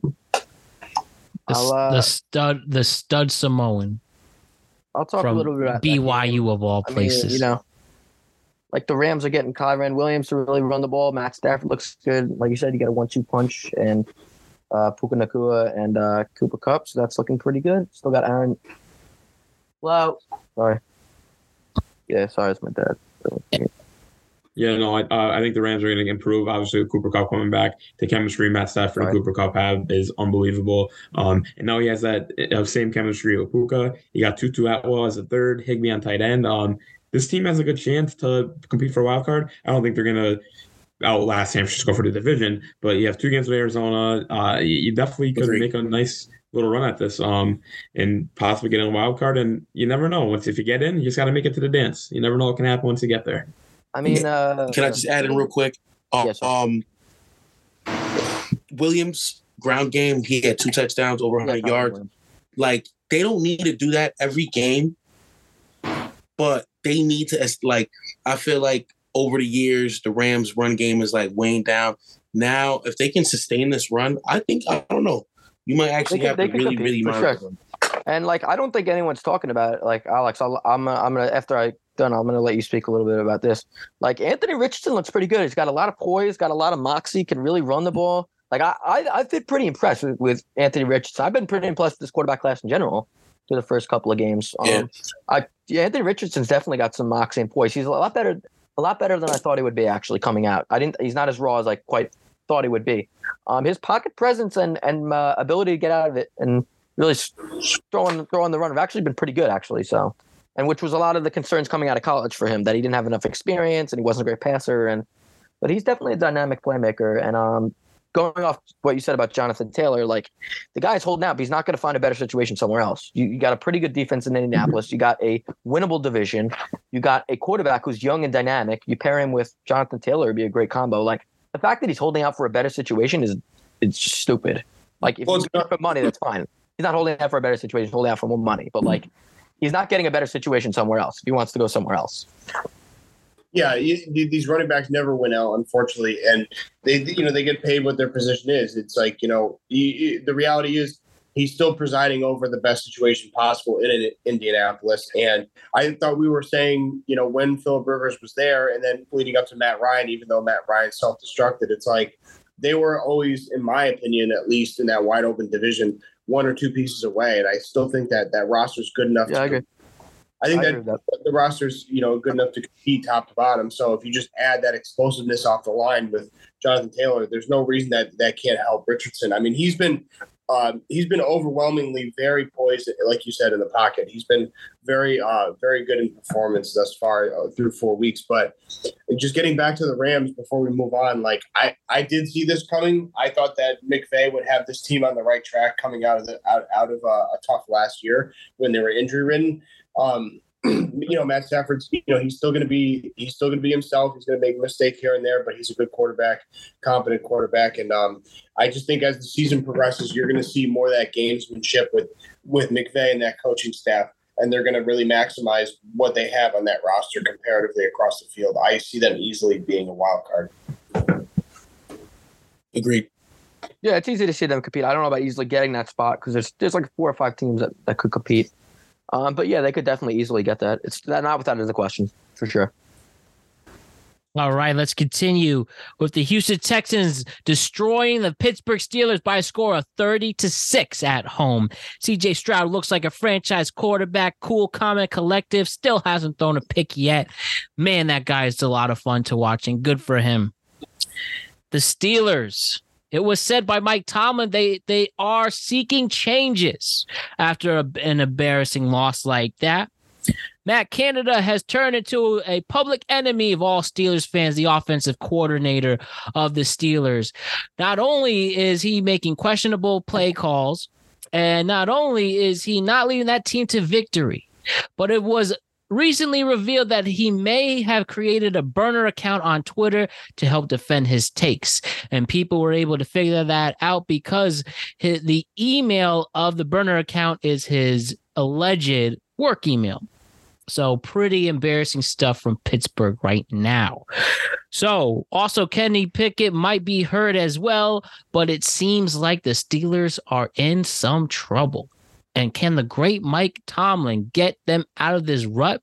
They were about to go under 500 for the first time in his regime last year. He was able to save that. And of course, it's still early, but um, it's Mike Tomlin cleaning up the mess that is taking place in Pittsburgh right now. And what do you do with Matt yeah, Canada? Uh, you fire him. It's you, you get rid of him ASAP. You get you, you, call him right now and you tell him he's gone. Yeah, you have to get rid of Matt Canada immediately with that team. Especially um, with the burner account, you can actually prove that there's some cause there. yeah, you even, take him out back that. and oh yeller him. Yeah, just the play oh, calling. Just get him out of there. I was calling for a sub last year. I was really surprised they brought him back this year. Um, as I didn't even think he deserved that. Um, but one thing I will say, and I'll I get a lot of hate for this take. Um, the one good thing for this team obviously is to rid of Canada. Another good thing is Mitchell Trubisky. I think Mitchell Trubisky is a better quarterback than Kenny Pickett, and I think we're going to see that in the next coming weeks. I love Mitchell Trubisky back in the Bears in about 2018, 2019. Um, I don't think he got the credit he did playing for Matt Nagy. Um, unfortunately, he's playing for Matt Canada, who's arguably worse. But I think Mike Tomlin's going to call some plays. They're going to do some different stuff that Matt Canada is not going to have nearly as much control. Um, but on the other end of things, shout out to CJ Stroud, balling out. I, I still have no idea what to think of this Houston teams. I, I don't understand them at all. I don't know if they're good. I don't know if they're bad. Just CJ Stroud's playing, not turning the ball over. And sometimes that's all you have to do. Yeah, I mean it's um, um yeah, the Parker. Go, Rush. I'll I'll say that it was a bad beat. Um Kenny's Kenny's passer rate, Kenny's uh passing it to his completion his completions weren't that bad. He only had eight passes that he didn't complete. Um, he didn't throw any touchdowns and he had an interception. But from watching that game, I will say that CJ Stroud outplayed the fuck out of him, like legitimately. And if you watch that film, because I, I, I watched a, a, couple of films before we got in here. Um, one of the films uh, on the film, you could really basically see he's getting that ball out really fast, like, but accurate fast and accurate. He seems very poised. Um, a lot of the stuff that they were saying would translate to the NFL or as a uh, or wouldn't translate from college to NFL. He's actually doing a pretty damn good job. Um, his his win yesterday really opened my eyes to like really watching his team more. Um, and on top of that, I want to say that uh, Kendrick Green, a former Steeler, was balling. He was fucking balling. And it, is it, does that go to say Matt Canada's trash? Definitely. I believe that. And and I watch a lot of uh Steelers training camp. Um, James Daniels said that in the Matt Canada system, they gotta like learn a whole new way to block. It kind of throws them off, and they gotta relearn shit. Matt Canada is not good. Uh, 100, 114 yards passing is not acceptable. Um, people are coming at Kenny. Um, Kenny does look like a deer in headlights at sometimes. Well, I won't lie, but when he does go through his progressions and he makes his good reads, there's good plays that come from it.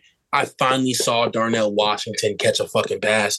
He went for 10 yards on that one pass, one catch, 10 yards. That he's a big man, like six seven, six eight, huge. Like make use of that. His blocking is great. Um, Nick Herbig was in it. Was it uh one of the uh, the the offensive Herbig? I think it was uh Nate Nate Herbig. He was in the game. He looked pretty good. Mason Cole is our weakest link on offense, legitimately. Um, we got the personnel to move around to fix this offensive line. Defense, I don't even know what the fuck is going on. Like Patrick Peterson is, I, I was hyping him up in the beginning, like preseason and shit. Y'all told me now he's looking like 30 a 30 something year old quarterback. Quarterback. Um, Joey Porter Jr. needs to get in the game more. Um, we can't stop the run. Yeah. To save a life, like it's just like yeah, the shit. T.J. Watt and Alex Highsmith were non-existent, but you can't expect these dudes. Well, not non-existent. Alex Highsmith had a really good pressure, but C.J. Stroud got that ball off too fucking quick. He was really poised under a like a pretty good rush. Like Yep. um Elandon Roberts almost got up to him one time. He got that ball off.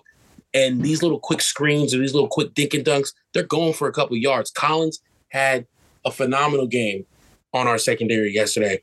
Um yes, I keep saying yesterday. Uh yeah, phenomenal. So it's just like, what do we do? Like honestly, so get rid of Canada, take him out back, lock the door, don't let him back in. Whatever you got to do, like take them out to the wayside, the pasture, wherever. Canada is not it. I would literally take Nagy right now, bro. I'll take anybody, bro. Like, come on, like, So I think that the, what this boils down for me too is like obviously like this is a meaningless game in October, but I think um, I I think the question is like how bad is Pittsburgh versus how good is Houston because I like it's too early in, the year to tell like which way for either direction. Um, I think we were kind of like arguing whether Pittsburgh was kind of still in contention with the AFC North, with that still being up and up and up in question. But um, I like I like how DeMeco Ryan has his team. Uh, Ryan has his team playing every week. Um, CJ Stroud looks unbelievable. Um, the, the pace of the game, kind of like what Barr said, like it seems like he has the pace under wraps, like he's ready for prime time. And um, when you when you look at when you look at how they're winning these games, it's like they they shut out Pittsburgh for three quarters. I mean, it's just they they were like dominant from like beginning to end. You know, ex, you know, excluding the first couple snaps after, after the second half, and um, you know that's just you know that's just it just it's just utter dominance. I mean, I, I would have expected Tom, Tomlin to manhandle from a coaching perspective, you know, a rookie coach, but um, you know, no no no spotlight is too big for him, and I just think that um, you know when you look through the schedule, like yeah, like they're going to have a difficult time for the schedule, but I think they can hang with a lot of these teams, and the AFC South's wide open still. That's all Yeah, you I'm can kinda- ask. Kind of getting a little bit. I'll kind of add a little bit about what he just said. Yeah, I mean, like you got a quarterback who's who's looking for real in C.J. Stroud. Um, you got a coach in DeMeco Ryan's who's really hyping up the boys, getting them ready to play. And like, yeah, I mean, that's that's going to be an interesting team to watch. I mean, I, I think they're still not a huge fan of their receiving core, but their receiver receivers are making plays. Nico Collins going off. You still got Robert Woods. You got Dameon Pierce. who yeah, Robert run Woods, the ball sleeper. um, Devin Singletary too. So they're gonna they're gonna they're gonna hang around the games definitely. Um, what I think is really the most surprising though is that you have a Mike Mike Tomlin coach team and a Teryl Austin coach defense give up 30 points to, to Houston. That was that was pretty surprising. That was even more surprising than their offense, in my opinion. The, the defense playing that bad. Um, Yeah. But but I mean, yeah, I mean it's it's kind of hard to tell about really what this game was. I don't think Pittsburgh's that bad. And I don't think Houston's that good. So it's I think you're gonna Well, they could- you're gonna they see could it now. They could very easily win the next five or six games. I mean, outside of outside of uh, Cincinnati on November 12th, they could easily run the table. And Cincinnati, we'll talk about them later because I have a whole fucking segment for that. Are you talking about you're talking about Houston, right? The Texans. Yeah, Houston. Yep. Yeah, yeah, they could. They could beat New Orleans. They could beat Carolina. Tampa's winnable. Easy. Cincinnati's winnable. Arizona's winnable. Jacksonville's winnable. Even Broncos and Jets. So yeah, they're, they're going to be in a lot of games, definitely. They were a team worth betting the over. Um, if you I mean, nobody thought bets. CJ Stroud was going to be this good. CJ Stroud's looking like a. Yeah. If CJ Stroud keeps playing like this, they're going to win a hell of a lot of games. They may even make the playoffs. CJ Stroud keeps playing like this. Like he's been awesome. Like he's not just been good. He has been awesome. no yeah, barring injury, doubt. he should be. I mean, he, he's, should, he should be like really good. I rookie mean, I of the year. He's, he's no, I think Puka Nacua is still the rookie, rookie of the year in my opinion. He's he's he's he's arguably done a little bit more than than Stroud has, but that's that's just my opinion. But either one will be a good choice. We will see how it is still week four, so we will see how this all unfolds. The Ravens and the Browns played. Deshaun Watson was out. Lamar Jackson scored four touchdowns.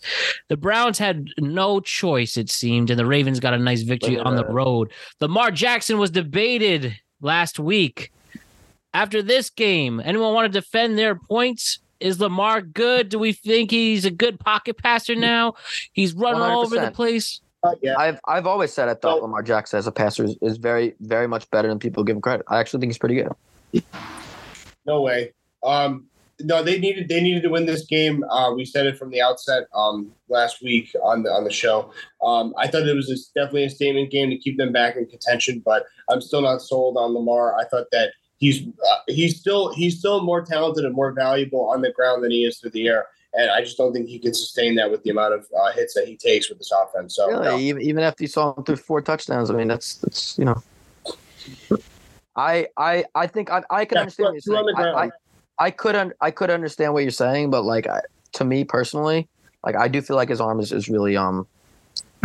I threw two in the he threw two in the air and, and yeah two two in the air and two in the ground. So, but I feel like his his uh his his arm I definitely feel like is definitely uh pretty underrated. I mean he's he, he's completing seventy five percent of his passes right now. He's a sixty four percent all time completion percentage. the biggest the, the, the biggest the biggest thing that goes unnoticed um, is the the presence of Mark Andrews because we we never give him credit and put him in the conversation with the other tight ends, but he's No, definitely he's definitely, definitely he's definitely Him worth his uh, salt. him Kelce of- him Kelce and Kittle in my opinion. well. Well, it's particularly when when Right. when teams scheme and game plan for for teams like he's a game changer in that regard because he really stretches the field unlike any other. Absolutely. Yeah, no, and like I, I do think Lamar's arm is also underrated. Um, I just love the whole John Harbaugh system. Um, love Baltimore. Uh, I think they're going to keep winning games. Just keep running what they're doing. They're always going to be in the mix. Um, but Lamar does not get enough credit at the end of the day. Zay Flowers, another player who, um, granted, if Stroud and Puka weren't having these good of years, could have also be arguably love the cat. could have argu- could have arguably be um, um, a, a eligible player for rookie of the year. I, I really like Zay Flowers. I like this team. like Mark Andrews. Um, we'll see. We'll see what happens in the next couple weeks. Fucking hate see both of these teams. They're both, they're both. Uh, I hate them both. Uh, but I did say that um, their run game wouldn't suffer too much. Their run game is actually still pretty efficient. Um, Lamar Jackson had some pretty good passes, two touchdowns in the air, um, two on the ground. Uh, Zay Flowers is looking real nice. Um, Mark Andrews, like we said, that him not him not being there is really big. Um, I agree with Hayden. Definitely top three uh, tight end in the league right now. You got a game plan around Mark Andrews. He's a tight end that can catch it like a receiver, but still but still can block. You know what I'm saying? So it's like you got to kind of like you got you got to you got to plan for this team. They on paper they may not look the scariest, but then you got um Patrick Queen and fucking Roquan Smith on defense. Uh, they're a great duo. So you know this team's got it. This team's pretty good. The Browns just did not show up at all. Um, they didn't have uh, Deshaun Watson to to be fair, but it is what it is. He got stuck in the massage parlor. Yeah. Wait, and what and what happened with it? Because like like there's there's like late rollouts. Like I know like I'm I'm just saying like fantasy perspective. Mhm. He got rolled out at like 12, 30, 12, 45. Like that's Yeah. unheard of. That is And that wasn't fair. Like Yeah, like usually, Like Amari Cooper is your number one receiver. He got 16 yards. Like, come on. I, I really think it was unexpected. I really think for them to rule him out that late, they really were banking on him playing. Um, and then you have to put in a Yeah, backup. yeah, they and had- just They had no game them. plan whatsoever. So none, it shows. zero, negative. And They were like, yeah, we can take this L. We're going to take this L today. Was, I was kind of surprised because Dorian Thompson, he actually played well replacing Deshaun last year. But again, I think whether it was just underprepared or whatever, it um clearly was a mess. And I want to talk about more teams that are messes. And Alex Renelio, you can add on to this with the Titans defeating the Bengals by score of 28 to 3. Um, sorry, 27 to 3. Bengals uh had a bad loss, a horrendous game by Cincy. They are now one and three to start the season. It seems Joe Burrow's calf injury. It seems that Joe Burrow's calf injury. Joe Burrow's calf injury is really holding him back now, and maybe it's time to consider sitting him down a few games to get that fully healed because he is not helping anyone. Ja'Marr Chase is very emotional in the locker room again. And um, it's pretty bad for Cincy. Mr. Renelio, you can allow your thoughts to be heard right now. So I will keep it short and sweet. Um, I know a lot of people had other picks for the AFC, but I stood proudly by Cincinnati, saying that even with the injury, they were going to come back and represent the AFC this year. But I'm pretty much getting ready to sign those rights away and, and get off the bandwagon. I just think that this is chalking up to a lost season with this injury. Um, it's sad to see this team, you know, be in such disarray and be this, um, you know, ravaged by, you know, just dysfunction. Um, I still believe in the organization and, and what they've built thus far, but it just seems like they don't have enough in the tank to work around Joe Burrow um, when he's hobbled on one foot, and it, it's it's really unfortunate. Um, I just think it's going to end up being a lost season. I think that they could run this back next year, be the, the toast of the AFC again, but um, it, it's really amazing to see you know how crushing it's been for that calf injury with Burrow thus far, and and it's it's not it's like he he, he he's we, we put him like the highest standard because like he went through Super Bowl so early on and he was you know MVP back at LSU, but it's like he, he's basically putting up pedestrian numbers. He's putting up like what Daniel Jones would give his left nut for, and it's like and they don't have anything to show for it. They're one in three. They're in dysfunction, and they have a tough schedule. And I can understand why Ja'Marr Chase is frustrated because he sees that glimmer of hope that that return back to Super Bowl kind of grasping through his hands. And I think that that's really killing him because of the love he has for Burrow and this team. And it's like it's hard. It's hard to kind of put my my you know it's it's hard to put it any any more pointed than that. But uh, Tennessee, I still think that they're just they're just another team. Um, I don't I don't believe in them for the remainder of this year, but um, you know who knows? It was a good win. Yeah, no, I uh Joe Burrow, it's been it's been bad. It's been a bad start to the year. Uh, I completely think it's the injury. I think he is gonna unbelievable. I think he's gonna have an unbelievable career. Um, but I do disagree with you, Alex, in the sense that I don't think they are out. Um, Baltimore, I don't think, but it hasn't in the past had that kill mentality where they're just going to run away with this division. Pittsburgh, big question mark, and Cleveland don't know what's going on there too. I think they're going to hang around a lot and can definitely succeed. This team just gets hot at the right time later on in the year. They can make it. I do like what you, the way you said though. Um, Ja'Marr Chase has every right in the world to be frustrated right now. Um, they got to run more plays to get him the ball, set some screens for him, get him the ball in motion, get him some jet sweeps. He's get always his hands on the open, as he says. Yeah, just let, let him And, make plays. I want to just Um, clarify before before can, you continue to go. I'm only saying that I'm selling the stock as them being the representatives of the AFC uh, North uh, and the AFC champions.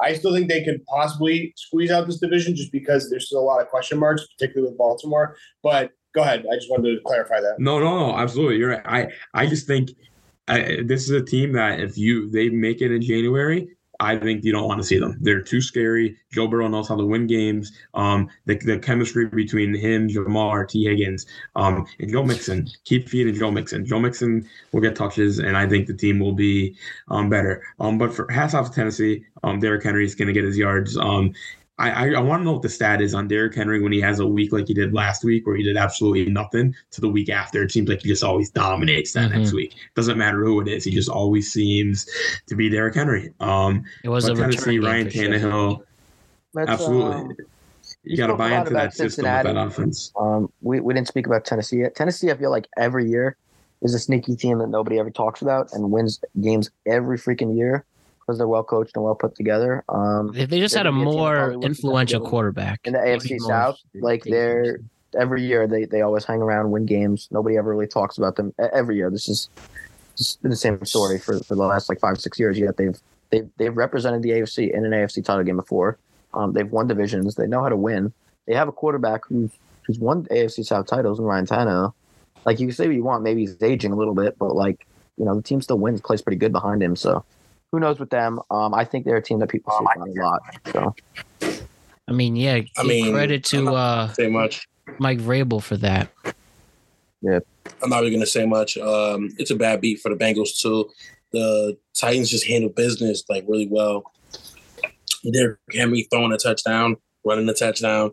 Uh, you can't beat that performance. Um, Joe Burrow did not look good at all, and I feel like this team is ashamed to be honest. I feel like they finished fourth in the AFC this year, in the AFC North this year. Um, and I honestly, I, I don't know. They, this is a team that basically carried mostly on their offense. Like their defense really ain't that great. Um, and they lost Jessie Bates. That's that was a big hit. So like gotta look at it. Like I don't know. I think the Titans won this in in typical King Henry fashion. And Ryan Tannehill needed this win so people don't start sitting here going like, get him out of there. But yeah, that's pretty much it. That's all I got on it because you know, hit the Bengals. The Broncos were down by 21 points, and Denver swarms back. Russell Wilson has three touchdowns. They played the Bears, and uh, the Broncos won by a score of 31 to 28. The Bears couldn't score a touchdown after the could not score a touchdown after the third quarter, and everything turned to shit for them. But what is new about the Chicago Bears in the Matt Eberflus era? The uh, Broncos save face, but it is clear that they do not have a top defense. They might have top defensive players on it, but they aren't doing much. And they are very lucky to sneak in this victory against a franchise that is even worse than them. And let me say something. Do you think Matt Eberflus gets fired on Thursday night if they lose to the Commanders? I think so. That'll be the first coach axing. Like they are actually closing in on having on not having to win a football game in an entire calendar year in the NFL.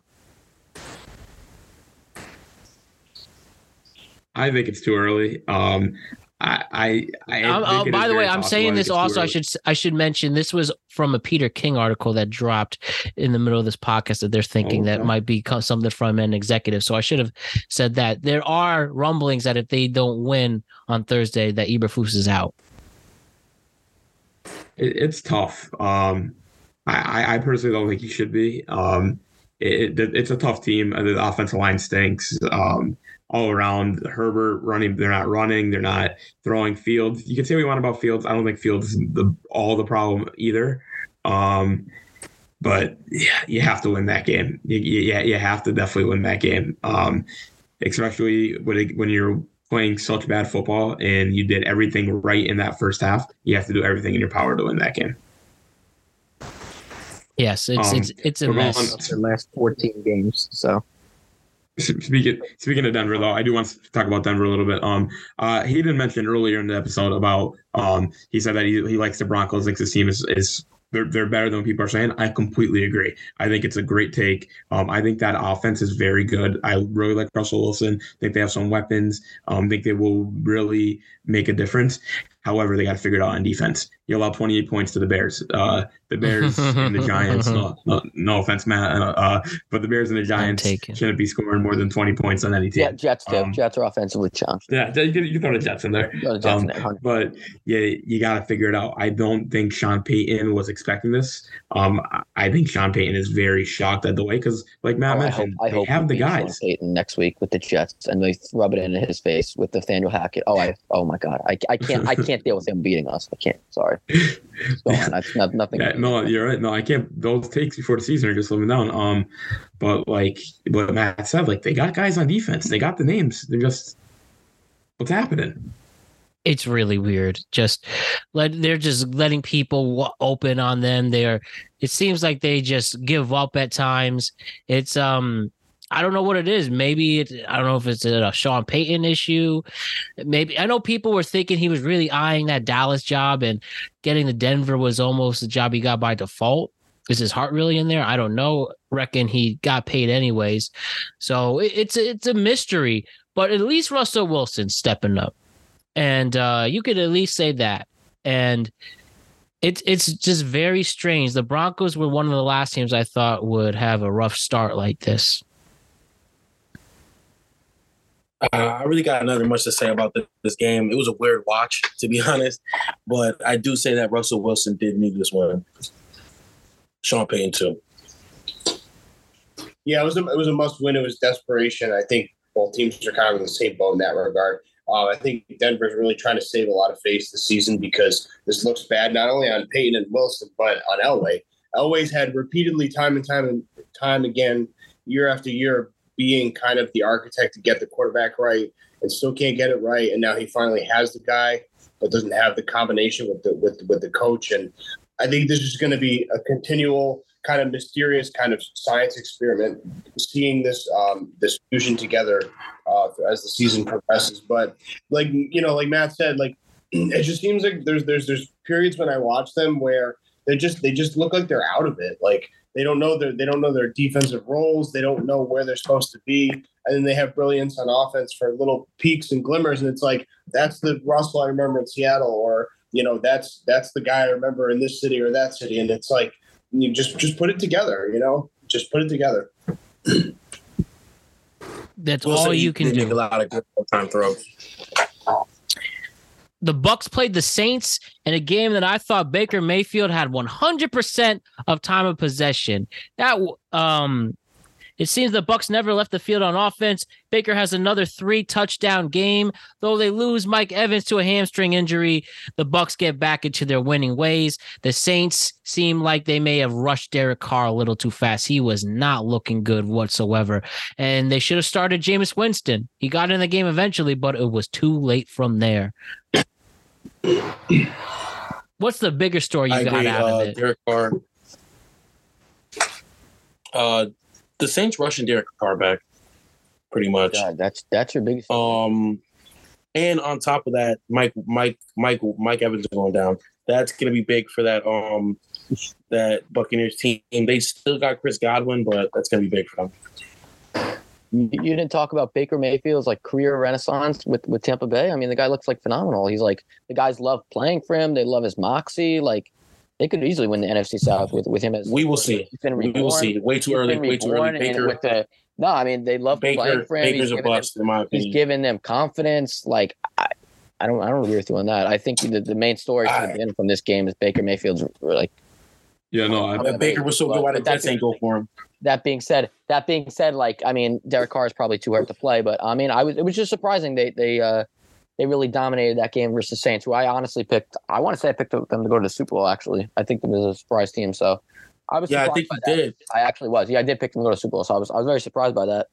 Um, but I'm not changing my tune. But it's it's it's very it's very um surprising to see how well Baker Mayfield's playing. It's nice to see considering he got kind of shown the boot in Cleveland for. I honestly think he actually played okay. He he won them a playoff game in Cleveland. I think he was kind of prematurely shown the boot there a little bit, but um, yeah, nice to see I- that he's kind of uh showing some rebirth and signs of life in Tampa. Absolutely, you know, he, brought some swagger, brought some moxie to this team, like you mentioned. Um, that needed that. They needed that energy.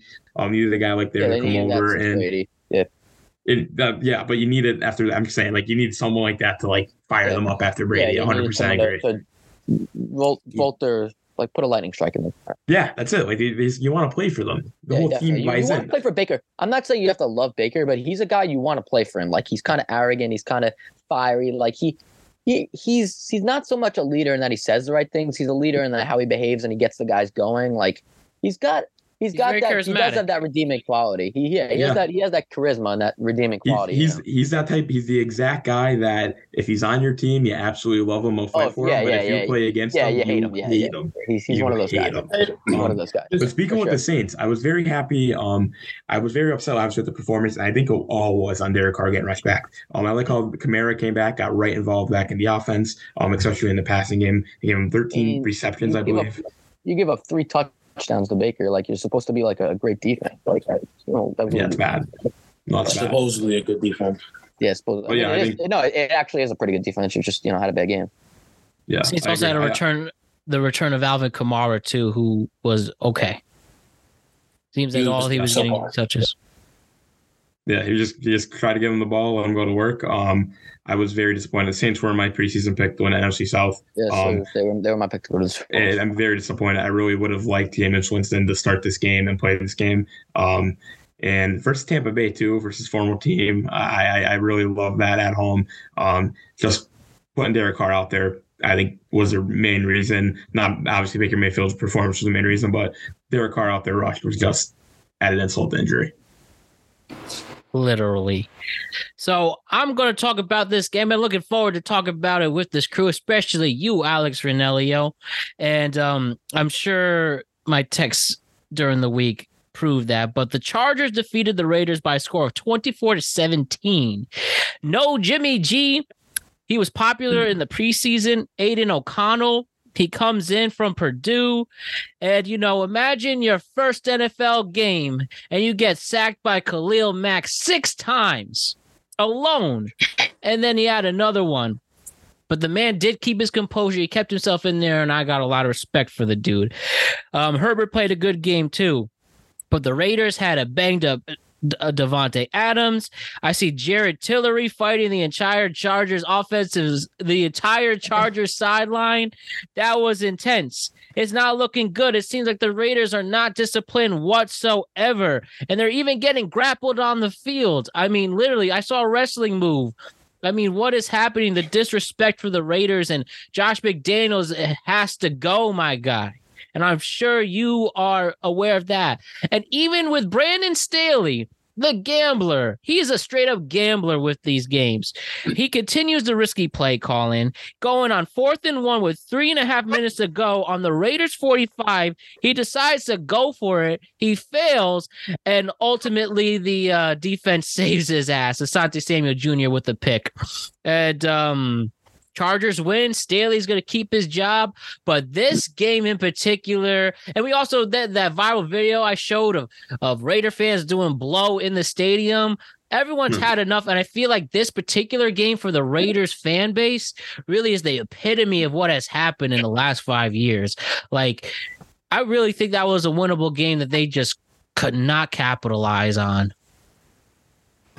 Well, yeah, I mean, because McDaniels, for one thing, is a fake coach. Um, he has no business being there. Had no business being hired there. It was, it was. Hired- They should have hired Bieniemy. That's who they should have hired. Well, it was, it was borne out in his short time in Denver, where Tebow saved his ass. So, my, my, my, my anger, my anger frustrates to serial killer level every week. We're watching this team. Um, I, I, I really they, they no there shouldn't even have been a one touchdown game when you look at the stats. I mean, it was utterly dominated from the Chargers, who, by the way, didn't really play a great offensive game either. They just were able to control all three phases of the game.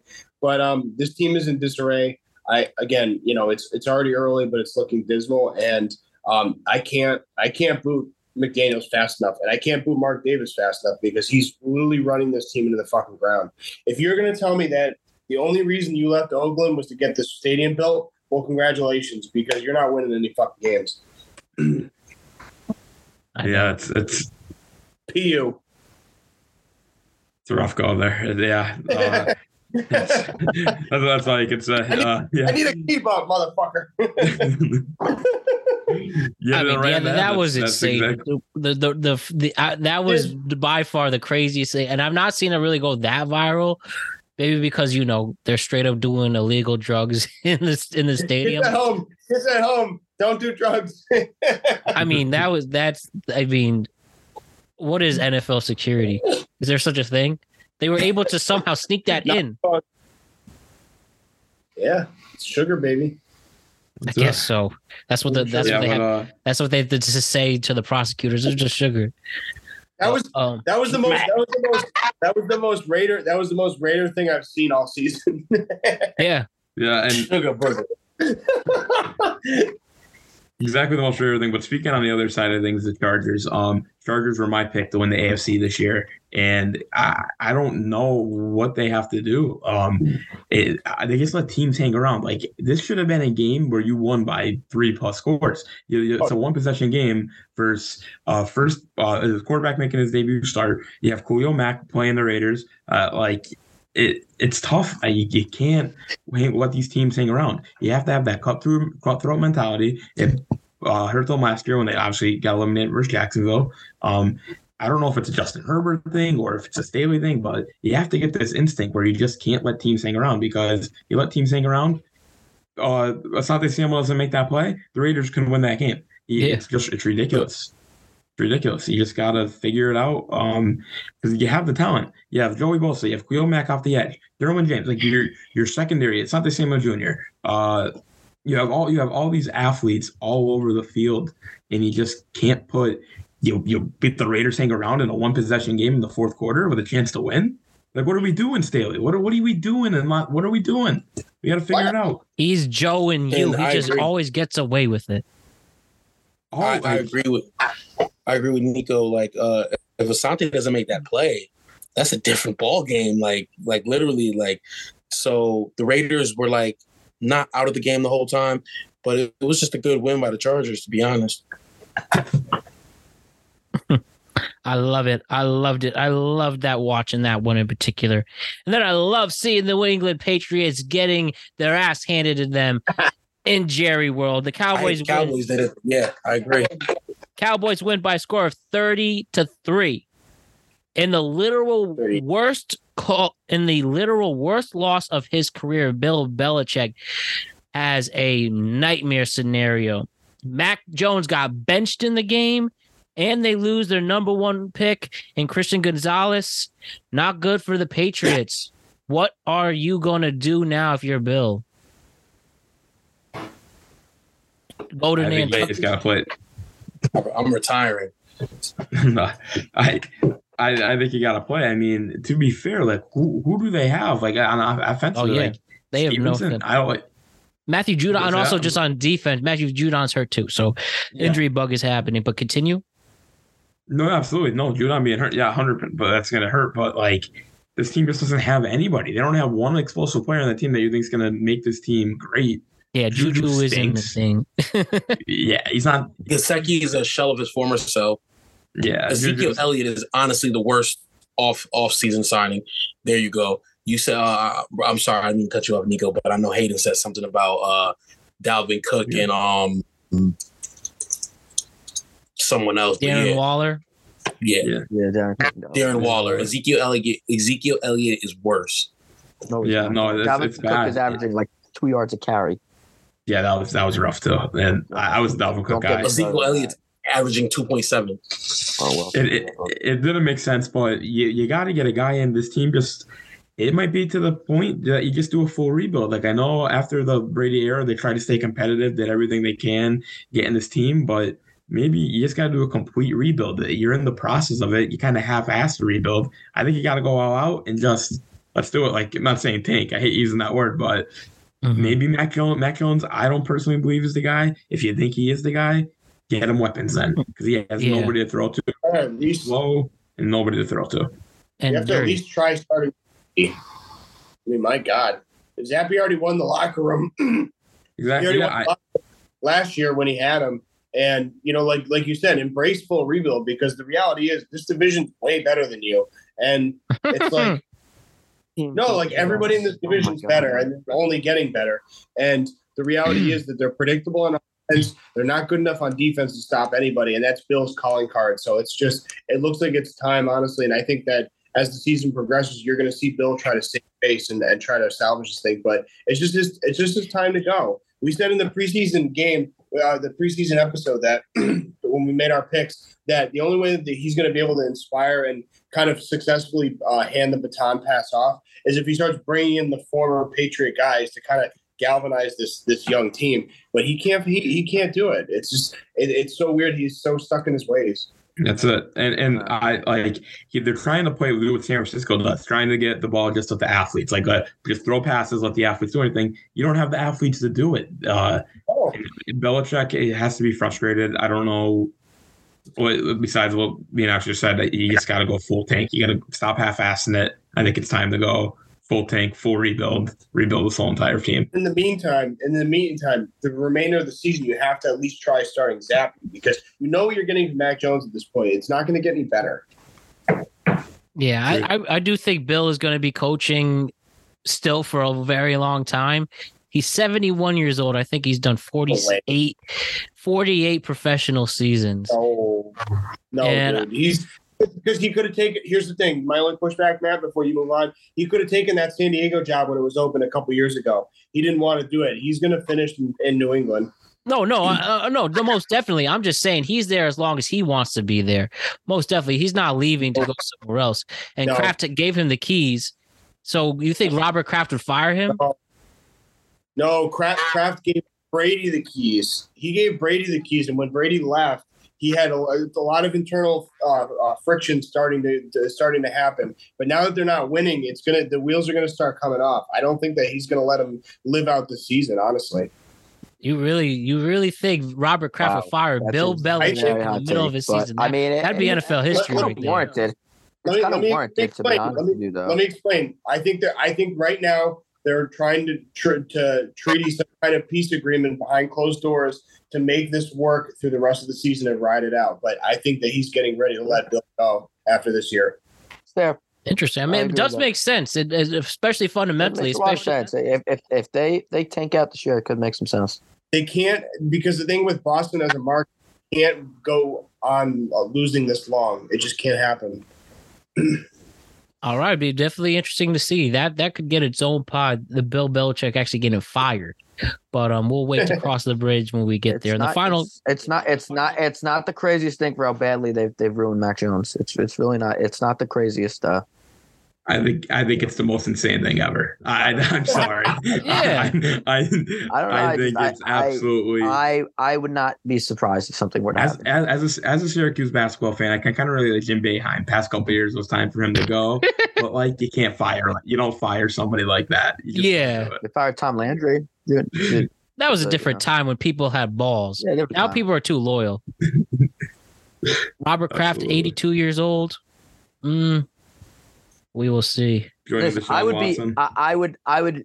I'd be shocked if they fired him. But like you know, it it's crazy things. Well, I but what I'm saying is they're trying to do this peacefully and and and and civilly. I think they're trying to get these these places and these plans in, in in place before the end of the season. And you got to and again, you made a great point, Matt, like highlighting that uh, Kraft is 82. I think he's looking to start handing the keys off on the way that Stephen Jones is trying to inherit it from Jerry. So Right. Definitely great points. We'll see where it ultimately leads.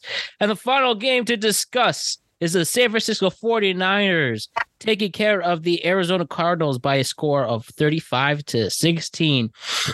We just know that San Francisco's going to just coast to the playoffs. Let's be real. They have everything working for them. And uh, Brock Purdy is also looking like he is a legit quarterback in this league, too. Christian McCaffrey, as long as he's healthy, we're seeing this Hall of Famer not being stopped. And uh, the defense just straight up eats up people. Cards are still rebuilding. They didn't compete as well as they had in the first three weeks, which I think really proves something with the 49ers that if the cards were able to make the the AFC East pretty competitive, and then they play the 49ers and they are competitive, I think that shows that the 49ers may be a little bit leveling up to the other teams. We'll ultimately see where that goes. But again, I just seen the 49ers just just rocking and rolling until um you know this week will definitely be a test against Dallas. But um they're very interesting and, uh, and they're just arguably the best team in the league. I mean, I can't really think I of think what they are the best team in the league. Um, No, I can't- and I kind of gotta, I kind of gotta agree with you on that one. Um, yeah, they allowed 16 points, but it's 16 points. Um, Christian McCaffrey's a god every time he gets on the, the football field. Um, Brandon Aiyuk is really fucking scary. 141 yards, six receptions, no touchdowns. Fuck if he scored a touchdown. That shit in itself is scary in itself. Like he's like a number two. Like I think he's like supposed to be their number two receiver. He's playing like their number one. Deebo was I think he is he is the wide receiver number one now. Oh, he is now. Well, Well, he's his number one target. But Congratulations. continuing.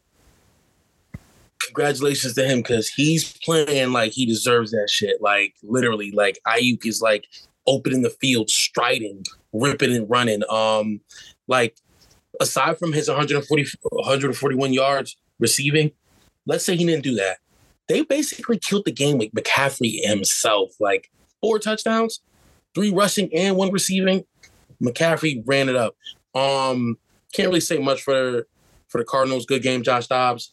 Um, that's pretty much it. Like Brock Purdy, like I was watching because I didn't watch this game live. I saw I was watching the uh, the highlights. Man, that was probably the most efficient quarterback play all week. Missed one pass, like legitimately. Like I and I'm watching the game. I'm like, man, Brock Purdy ain't all that. He ain't all that. Then he keeps going, not missing, not missing, not missing. I'm like, shit. Purdy actually might have something going on for him. Yeah. So I changed my take. I agree. I, I I agree with what you said. I think Purdy does have something. Just get the ball in the hands of the playmakers, let them make plays. Um, piggyback what Matt said as well. Um, this team just does not have a weakness. I don't know how who beats this team other than Philadelphia. I don't see. I, I I'm not. I don't know if I'm biased. Like I'm not even a San Francisco fan or anything. I just think this is the most complete team I've seen in recent years. They just if Purdy just doesn't turn the ball over, he's a smart quarterback. He knows how to manage time. He knows exactly what to throw. He's not going to force any jump balls or crazy passes. He keeps this up. I don't know who beats this team besides Philadelphia. I, I really I will say, I will say the one weakest point, but it's not even that weak. Like it's not like a glaring discrepancy, but their weakest point is probably their secondary. That's pretty much it. No, no, you guys are you guys are missing it. Their biggest, you, uh, Nico. You said what the only way that they they they lose these games. I got I got one guy, and his name is Kyle Shanahan. And I just think that when it comes money's on the line in the playoffs, it's yet to be seen. I'm still waiting for it. Um, I, other than that, I have no reservations with this team. They're they're complete top to bottom, but I need to see Shanahan close the deal in a big fucking game. No, it's a great up, it's, it's, a, it's, it's a great take. I think Shanahan is a great coach, but like you said, can't Too, win the big game. Can't win the big game. You're right. It- you, you, need, you need to have that dog in you uh, when it comes to the playoffs in late February, late late uh, January. Um, Yeah. But yeah, um, McCaffrey unreal performance. Arizona, I I still very impressed off their start this year. Um, basically being in every game besides this past week. Um, obviously beating Dallas the week before. Um, I, I just think Arizona is the worst team in football. I give them a lot of credit for somewhat competing in these games. But when you're playing a team like San Francisco, they're going to play Philadelphia in a couple weeks. They're they're just not going to stand any chance for teams like this. Um, Arizona is going to keep making some games competitive. I will see that throughout the year, but I would not be surprised if the win total uh, four and a half under still stays true. And I, I, got to give it to the Cardinals because, like, I don't know if they're necessarily tanking, but you got to give respect to a team that you know that, that they even though they even they know they're not that great, but they come out and ball every fucking week. Like you got to kind of give it to them. Minus that, like you know, so it is what it is. Agreed. Agreed. Let's make these week five picks right here, right now, starting with Thursday night. We have, excuse me, Thursday night, we have the Chicago Bears going to Washington. 0 4 Bears, the 2 and 2 Washington Commanders. Washington open up at minus five and a half. Give me Washington and the points, taking care of the Bears mightily as they keep collapsing. And then we will see on Friday that Matt Eberflus is no more, which is insane. In the first five weeks, you lose your defensive coordinator and head coach. No culture. Yeah, no, I uh, okay. Yeah, but I, I I do think Washington wins this game. However, I do like Chicago plus five and a half. um, from a betting standpoint. Um, I do think they're going to keep this game close. Washington coming off an absolute heartbreaker. Um, same thing with Chicago. Both teams actually coming off massive heartbreakers on Sunday. Mm-hmm. Um, I just really, really think um, this is going to be a field goal game. Justin Fields has this confidence now, I'm thinking, after last week, where he thinks he can ball out a little bit. And um, I can see this game being a final score of 20 to 17 Washington. I got it 38 uh 31. I think 38 31 We got a lot of points. Washington. Uh I got Washington balling out on the Bears. I think this is the game where people are like, okay, this team might I know it's the Bears, but I feel like they actually do something. So Well, considering the Bears have given up 20 points and I want to say like 15 straight games, 20 more points in 15 straight games or some, something crazy like that, uh, I'm going to go with like a 28, 20, 28. Uh, I'll go with like a 28 27 game with Washington winning hitting the game when he kicked to win the game.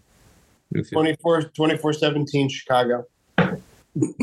Back in London, the Jacksonville Jaguars are playing the Buffalo Bills. Buffalo opening at minus five and a half. Give me Buffalo and the points on this one as well. I'll take Buffalo in the points too. I think that uh uh Jacksonville tries to make it a close game or like you know it seems like it's going to be and then the Bulls kind of pull away like 35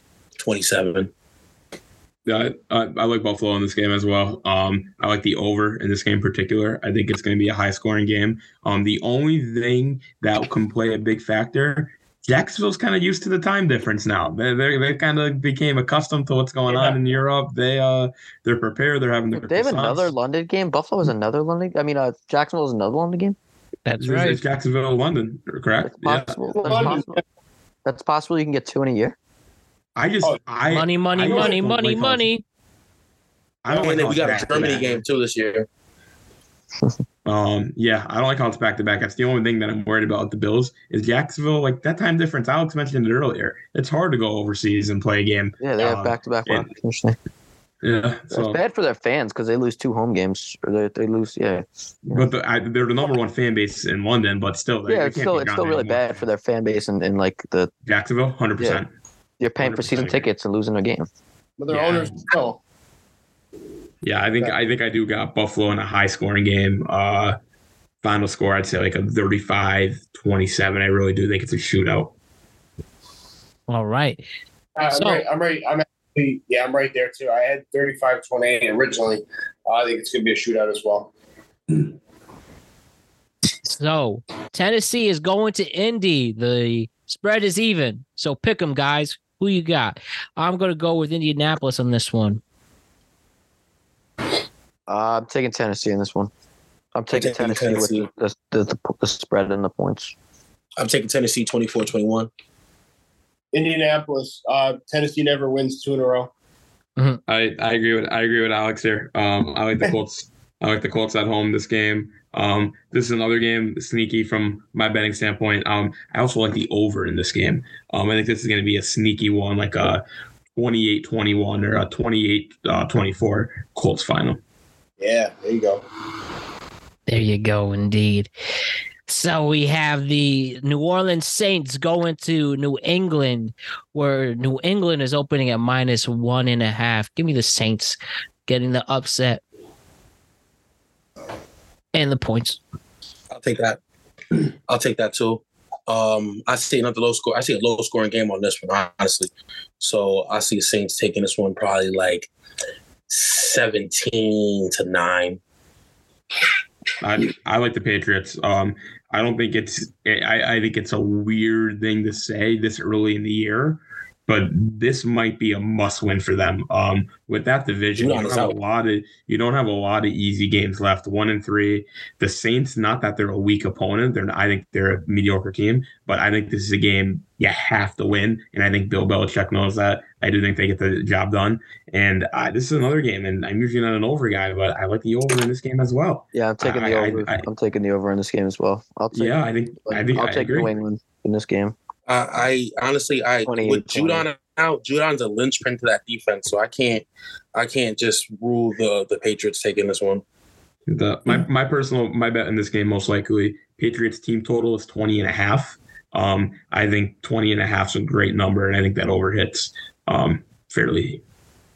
So, no, I, I, no, that's fair. Um, no, I have I have Patriots in the over as well. Um, but my caveat is they actually I, I think they're going to start Zappe. If not, th- he's going to come out in the second half.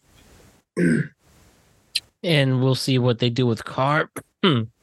at this moment, Yep. looking at the injury report, we have Derek Carr not listed at all. So I don't know.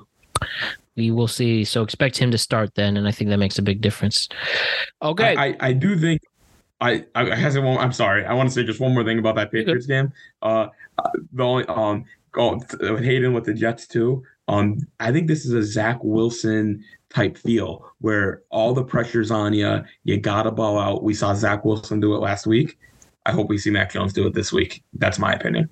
and any Okay. any any worried about um the missing players for the Patriots in this? Definitely on defense, it's gonna hurt. Um, is Judon? Is he? He's officially out, I believe. Yes, officially He's- out. Yeah, Cool. That's huge. yeah. And, I- and I- Christian Gonzalez at this moment is doubtful. Yeah, and Mac Jones is going to have to score in order to keep up. Um, I think the Saints are actually going to have a good offensive game, but um, yeah, I think I think Mac Jones is going to have a similar vibe to what Zach Wilson just did on Sunday night.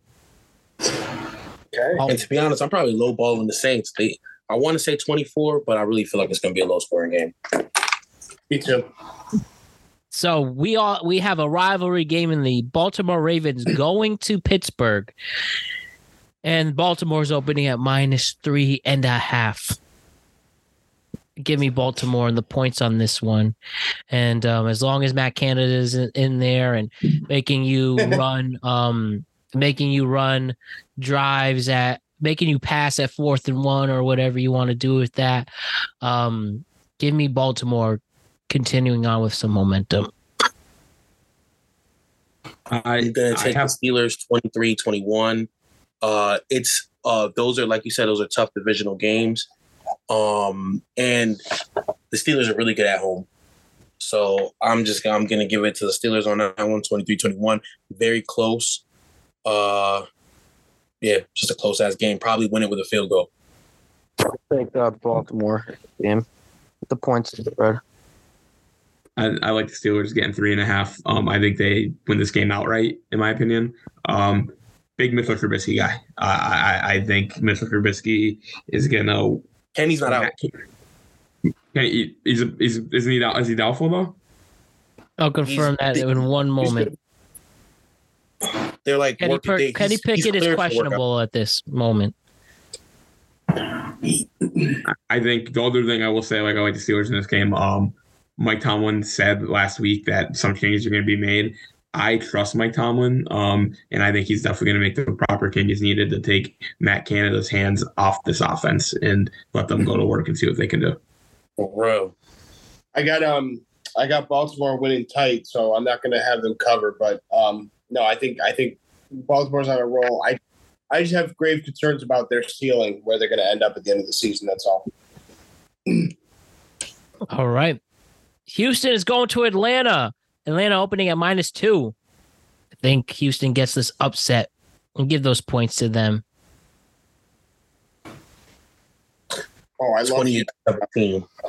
I, I love Houston in the upset. Houston. Yes. Yeah, out- Easy outright- spread at just outright. plus two. Yeah plus two. Oh my god, Could be a lock. that's a blow, uh, that's a blowout. I think it's going to be somewhere around a, thirty to uh, thirty to twenty game. Not even Really? worried Yeah, about I- them being on the road. I really Yeah, don't no, like that at all. Yeah, I, I really don't like a side in this game. I don't know who I take. Um, I, I do like the under though. I do think it's going to be a slower played game. Um, and I, if I had had to say it, I guess I'd say Atlanta at home maybe. But I, I really Mm. don't like a side in this game. I see. I see. So, Hayden, Sorry, what was the game? we have Atlanta and Texans, Houston. Falcons. I'll Atlanta take- opening I'll at minus take, uh, two. I'll, I'll take Houston in this game with the points in the spread. Carolina, like 30 to 30 to 23. Carolina's 0 4. They're playing the one, the three and one Detroit Lions. Detroit opening at a big margin of minus nine and a hmm. half. Oof. I got I got the, the Lions taking this 38-24. I'm giving the Panthers a little bit more points than I think I should, but yeah, blowout. I'll, I'll take the Lions 31 to 20. Yeah, No, I- I got. Wait, I, I I think you guys are missing this. I think I think uh, Detroit's going to win, but it's gonna it's they're not going to cover. I think nine and a half is way too much. Um, we we said in the earlier part of this this show that um you know they've been keeping all these games close and making incremental progress. I think they're going to be right there neck and neck. Um, it's going to be a one score game. I think it'll be like 31-23. I, I think the Lions win this game fairly easily. Um, I, I think in dominant fashion. Um, I, that's my take. I just I just really like this Lions team this week. Uh, Me too. Carolina don't know what they are. Um, 27 7. Yeah, I think uh, Detroit's going to be able to cover that steep, um, that steep spread. And speaking of steep spreads, we have the New York Giants going to Miami, and Miami is opening at minus eleven. And it pains me to say, I will take Miami in the points on this one. With it, with the, with those speedy, with those speedy receivers, the Giants defense is not going to stand a chance. They're going to score all over them. If Daniel Jones continues to play conservative could play conservatively. We're not going anywhere. You have more options than Wan'Dale Robinson. This is going to be ugly. Is it could be an, another embarrassing loss. Um, again, clearly using my head over my heart on this one, but give Miami and the risky spread at minus eleven. Yeah, I Yeah, think uh. I, I completely agree with Matt. I, I, I think I my bad. I, I I just think the best thing the Giants can do is leave their playing at Newark. Just keep it there and don't even play them. Yo, like legitimately, and I, I, uh, it's gonna be a I actually think this is a game the Giants are going to cover the spread. I think it's going to be a Yes. close game. I do. I think it's going to be like a gonna be- 27-20 game. Giants No, going to keep I think close all it's- game. I think the Dolphins are gonna scrape But y'all. this is Like, a this is a game everyone's counting the Giants out. But I think the Giants going to get no, close. I think the I think the Dolphins are gonna scrape y'all. I mean, like straight up, like gum under a table scrape, like forty-five to nine. I think the only points y'all score are field goals. I agree. Forty-five to nine. It sounds crazy, but the only I'm points I kind- think y'all score. I'm kind of closer to bars in Could be this, game different. in this regard because we're we're talking about how the Giants are like going to keep it close, keep it close. But Miami just got embarrassed. They're trying to they're trying to bust ass this week too. So I, I think that it's going to be somewhere along the lines of a blowout. Honestly, Agree. 35-10. 35-10, fine. 30 38-10 maybe stick a Sanders field goal in there. Yeah. The Cincinnati Bengals are going to Arizona, both three and one, both one and three, and uh, Cincinnati's opening at minus three. I'm going to give Arizona the upset on this one. I think um, this is going to create uh, major panic in Cincy at one and four, and um, they're able. They have been able to capitalize, and I think they'll be able to do that against a team that's really in a uh, dangerous place. Give me Arizona. 24 21. I'll take uh, 24 21 Arizona. I'll take Cincinnati in this game. Uh, 21-18. I, I, I that's a that's a great score, Hayden. I, I- I really think uh, Vegas is dead on with the spread of three. I got Cincinnati by exactly a field goal. Like Yeah. I'd say like a Me 17-14 final will score. I had I had Cincinnati 2017. I think you guys are both spot on, and so is the spread, and so so is Vegas. I just think this is like life. This is this is season saving for Cincy. All right. The Philadelphia Eagles are going to Los Angeles to play the Rams. Philly's only opening Ooh. at minus four and a half. Yep, I like that spread a lot. I, I'm actually I'm gonna be right here right now. I'm taking the Rams outright. I expect them to make the upset at home. I also agree with uh Alex on that one. To be honest, I got it like shit. I want to. I want to say thirty. I want to say thirty to twenty-seven. It won't cover the spread, but uh, like I really feel like the Rams take it field goal. Um, you know, I I uh, I I have 100 percent have the Rams in this game. Um, I You really also the Rams in have this game over the Eagles. Wow, that's crazy. I do I it's great. crazy, I but I have the Rams outright in this game. Um, I think the Eagles defense has allowed some points. Um, and I think Matthew Stafford and Cooper Kupp possibly playing this week. I think he's probable, maybe, because still questionable as of right now. Yeah. Um, but I, I think the Rams will win this game outright. no, I have the Eagles winning this game. I think it's gonna be a pretty sizable margin too. I've been winning like 31-17, so I don't know. You don't you don't think you don't think McVay can outcoach the Sirianni? No, I think I don't think so. I think Philly's just too. I think Philly's too talented. They're They got exposed. than the Rams. They got exposed last week. You give McVay seven days to prepare. I think he could cook up something to beat them. I I think we'll see. We'll see. We'll see. I just think Philly's too talented of a team. So No, I, I I agree with you, but that's not that's it's only good for one week. we'll I think see. We'll. Sirianni's the best coach in football. Um, that's my opinion. I think he's unbelievable. Um, but he loses this game in LA. I'm going to side with Alex and Nico on this. I do think the Rams pull off the upset. And um, remember, the Eagles have a weak secondary, and you're going to have allegedly a returning Cooper Kupp and Puka out there.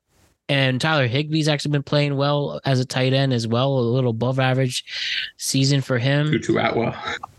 It's it's going to be tough. So give me the Rams, and uh, they If- will if- if cement Kupp themselves. Come back, they got a two headed monster. If Kupp come back, they got a two headed monster.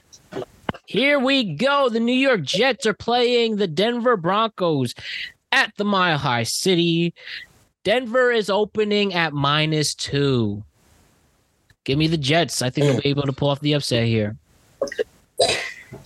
I agree with Matt. Give me the Jets not- 24 21.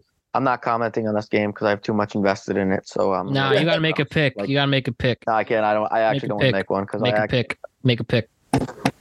I'm. Uh, Do it. No, I'm not Do it. doing it. I, I'll, I'll a pick. pick, Yeah, Hayden. work for everything I'll pick. I'll pick the Jets because I my fandom, not because I that because that's who I think is going to win. But I'll I'll pick them because of my fandom. Cool. Thank you. I, I, I, this is a game where I don't like a side in. Another one where if, if I, I, was a better, if I was a better, I'd tell you to bet the Broncos because the Broncos are coming off a game which they had a big comeback, and they have Russell Wilson and a Hall of Fame quarterback with a coach who's an offensive mastermind, coming off a comeback victory. Um, all the praise is going to be on Zach Wilson. I think this is a game he comes back down to earth, and I actually would, if, if I was a better, I would tell you to pick pick Denver at home. yeah, no, that, that's that's a good take for the fan. Like, and I, and I appreciate you. I like how you stay true and still rode with the Jets in your pick, though. But I'm it taking makes the Jets you because still I'm the my credit. fandom. But if I'm if I was betting the game, which thank God I'm not, because I, I I I don't bet against my team. I would I would I would That's probably take. Denver. Yeah, no, I, I, I personally, um, this is another weird game where I think people, um, it's going to be a sneaky shootout. Um, I think Zach Wilson has confidence going into this week. Obviously, Denver has confidence in the comeback. Um, I think it's going to be like a higher scoring game than people expect. But I do have, I have somebody winning this game 27-24. I don't know who it is, but I have somebody winning this game 27-24. I'm um, I'm right around 21, uh, 21 20, 21 20. Uh, Jets walk off uh, field goal. I think this is going to be a 30-27 game. I think it's going to be a lot of points in this game. I- actually. I rescind my pick. I, I realize, you know what? Living in this area for a long time, when people think the Jets are finally going to overcome, they fall flat on their face. And this is going to happen again here. So I take it back. Give me Denver in the points at minus Yeah, two. good bet. Smart. Can never go wrong with history. Yeah, sorry, bro, on that one. But it's gonna be okay. You know, the Chiefs were a joke franchise for 50 years. It took them 50 years to to win a Super Bowl too, and now they're a dynasty. So sports is just so weird like that. But you do have to get the right people in. So I don't know. I don't know. I'm waiting for the Knicks. And that'll be a story for another day. But we had the Kansas City Chiefs going to Minnesota. No reports of Taylor Swift being there. I mean, you got to admit, if she's going to Minnesota to watch Travis Kelce, she is into him. But, or she's really into this publicity. But regardless, we have the Chiefs only opening at minus five against the Minnesota Vikings. And for a team that is not known to cover spreads despite their dominance, I'm going to go with, if I had a gun to my head, give me. Give me the um, Minnesota Vikings plus five, but I think the Chiefs will win.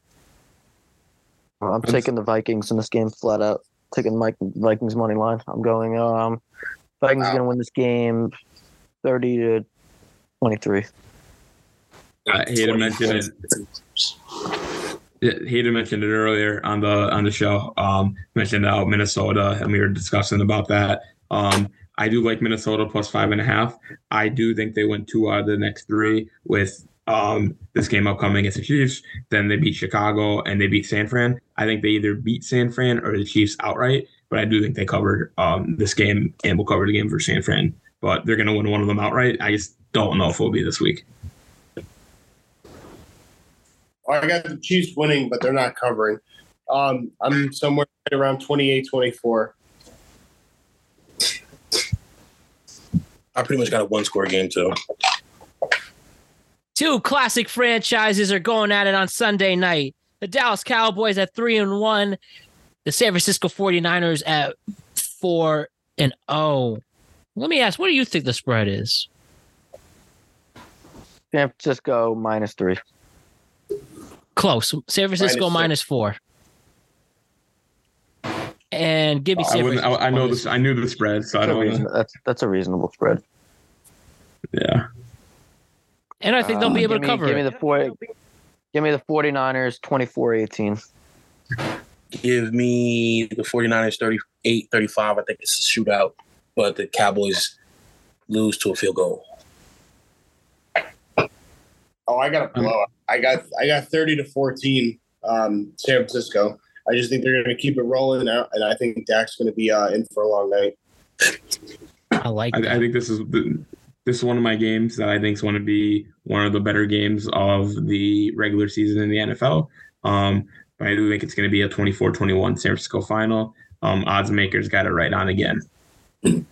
Vegas never loses. Hmm. And That's then right. Monday night, the Green Bay Packers are playing the Las Vegas Raiders. The Green Bay Packers opening at just minus two. Give me the Packers and the points on that one. Same. Well, you, you just said that Vegas never loses unless you're talking about this fucking team. Yeah, I'll- the I'll Vegas Raiders. I'll take Vegas in the points. I got I got Green Bay winning by three. Justin, uh, Justin, Jordan Love has really proved himself to be like, let's say, let's say, uh, the Green Bay finds themselves down in like the, I mean, the fourth quarter with Justin Love having like five minutes left on the clock. I'm putting my money on Justin, uh, Justin, Jordan Love, like legitimately. He's shown me like twice that he could do it. Jordan He's that guy over there. Jordan Love. Yeah, I kept saying Justin, my fault. No, this is not, this is another game where um I my favorite play in this game as a better is uh Packers team total over 22 and a half points. Um I think they hit that fairly easily. Um I could see the Raiders competing and the Raiders getting some points as well, but ultimately I do have the Packers winning and covering this game in Vegas. I got them winning a low scoring game 17 10. Oh man. Packers? Packers, yep. you What were do you born a couple you were born a couple of decades too early, Alex. Might as well bend over now. Oh man. Someday, someday these we all cheer for loser franchises for some reason. And someday we'll know what it's like again to actually see some champions. But until then, we have to get through week four, week five of the NFL season. Week four is done. And I can't wait to talk about this once again a week from today. Alex, Nico, Not as long as Bars, and Jets, Hayden. Giants, or Raiders fan. Yes. It's not going to be pretty. Sorry, I just had to. But you know what? Let's enjoy it. Have a great weekend, everybody, and kill it out there. Bravo, you gentlemen. Great stuff, you studs. We appreciate all of you. Don't forget to like and subscribe to the Productive Conversations podcast on all podcast platforms and YouTube. And don't forget to check out exclusive content regarding this show across all social media platforms. We're on Instagram at Productive Conversations Podcast, Twitter and X at ProdConvo Pod. And check us out on TikTok at Productive Conversations and Facebook at Productive Conversations. Back at it tomorrow with college football week five as we head into the month of October and games are getting more crucial than ever. We'll talk about Notre Dame's bounce back win against Duke. The battle between USC and Colorado was closer than we thought. Some more of these Heisman Trophy candidates are starting to unfold and appear and show why they should get that amazing trophy. And we have a lot of other things to get into in the world of college football. So we'll see you tomorrow with the crew there. Also, just want to let you know starting next week, and I'll have more information, especially on Friday's show, we will be twitching. So on top of everything we do, on top of, you know, releasing the episodes on YouTube and releasing the episodes on all podcasting platforms, including Spotify, Apple, Pandora, iHeartRadio, and all of that, we are going to be live streaming every single podcast moving forward.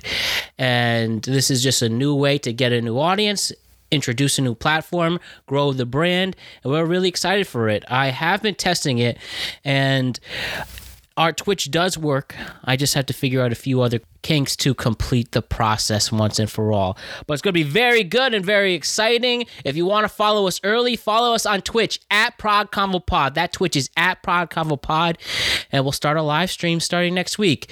And it'll be 8.30 every night every night of a show and it's going to be great. So we will look forward to that. I'll have more information as the week goes on and let us enjoy what's about to happen. So i just want to thank nico nocera hayden nadler alex ranelio for coming on the show today. I want to thank the great people all over the world who support us. Thank you for the greatest fans and listeners who support us no matter what.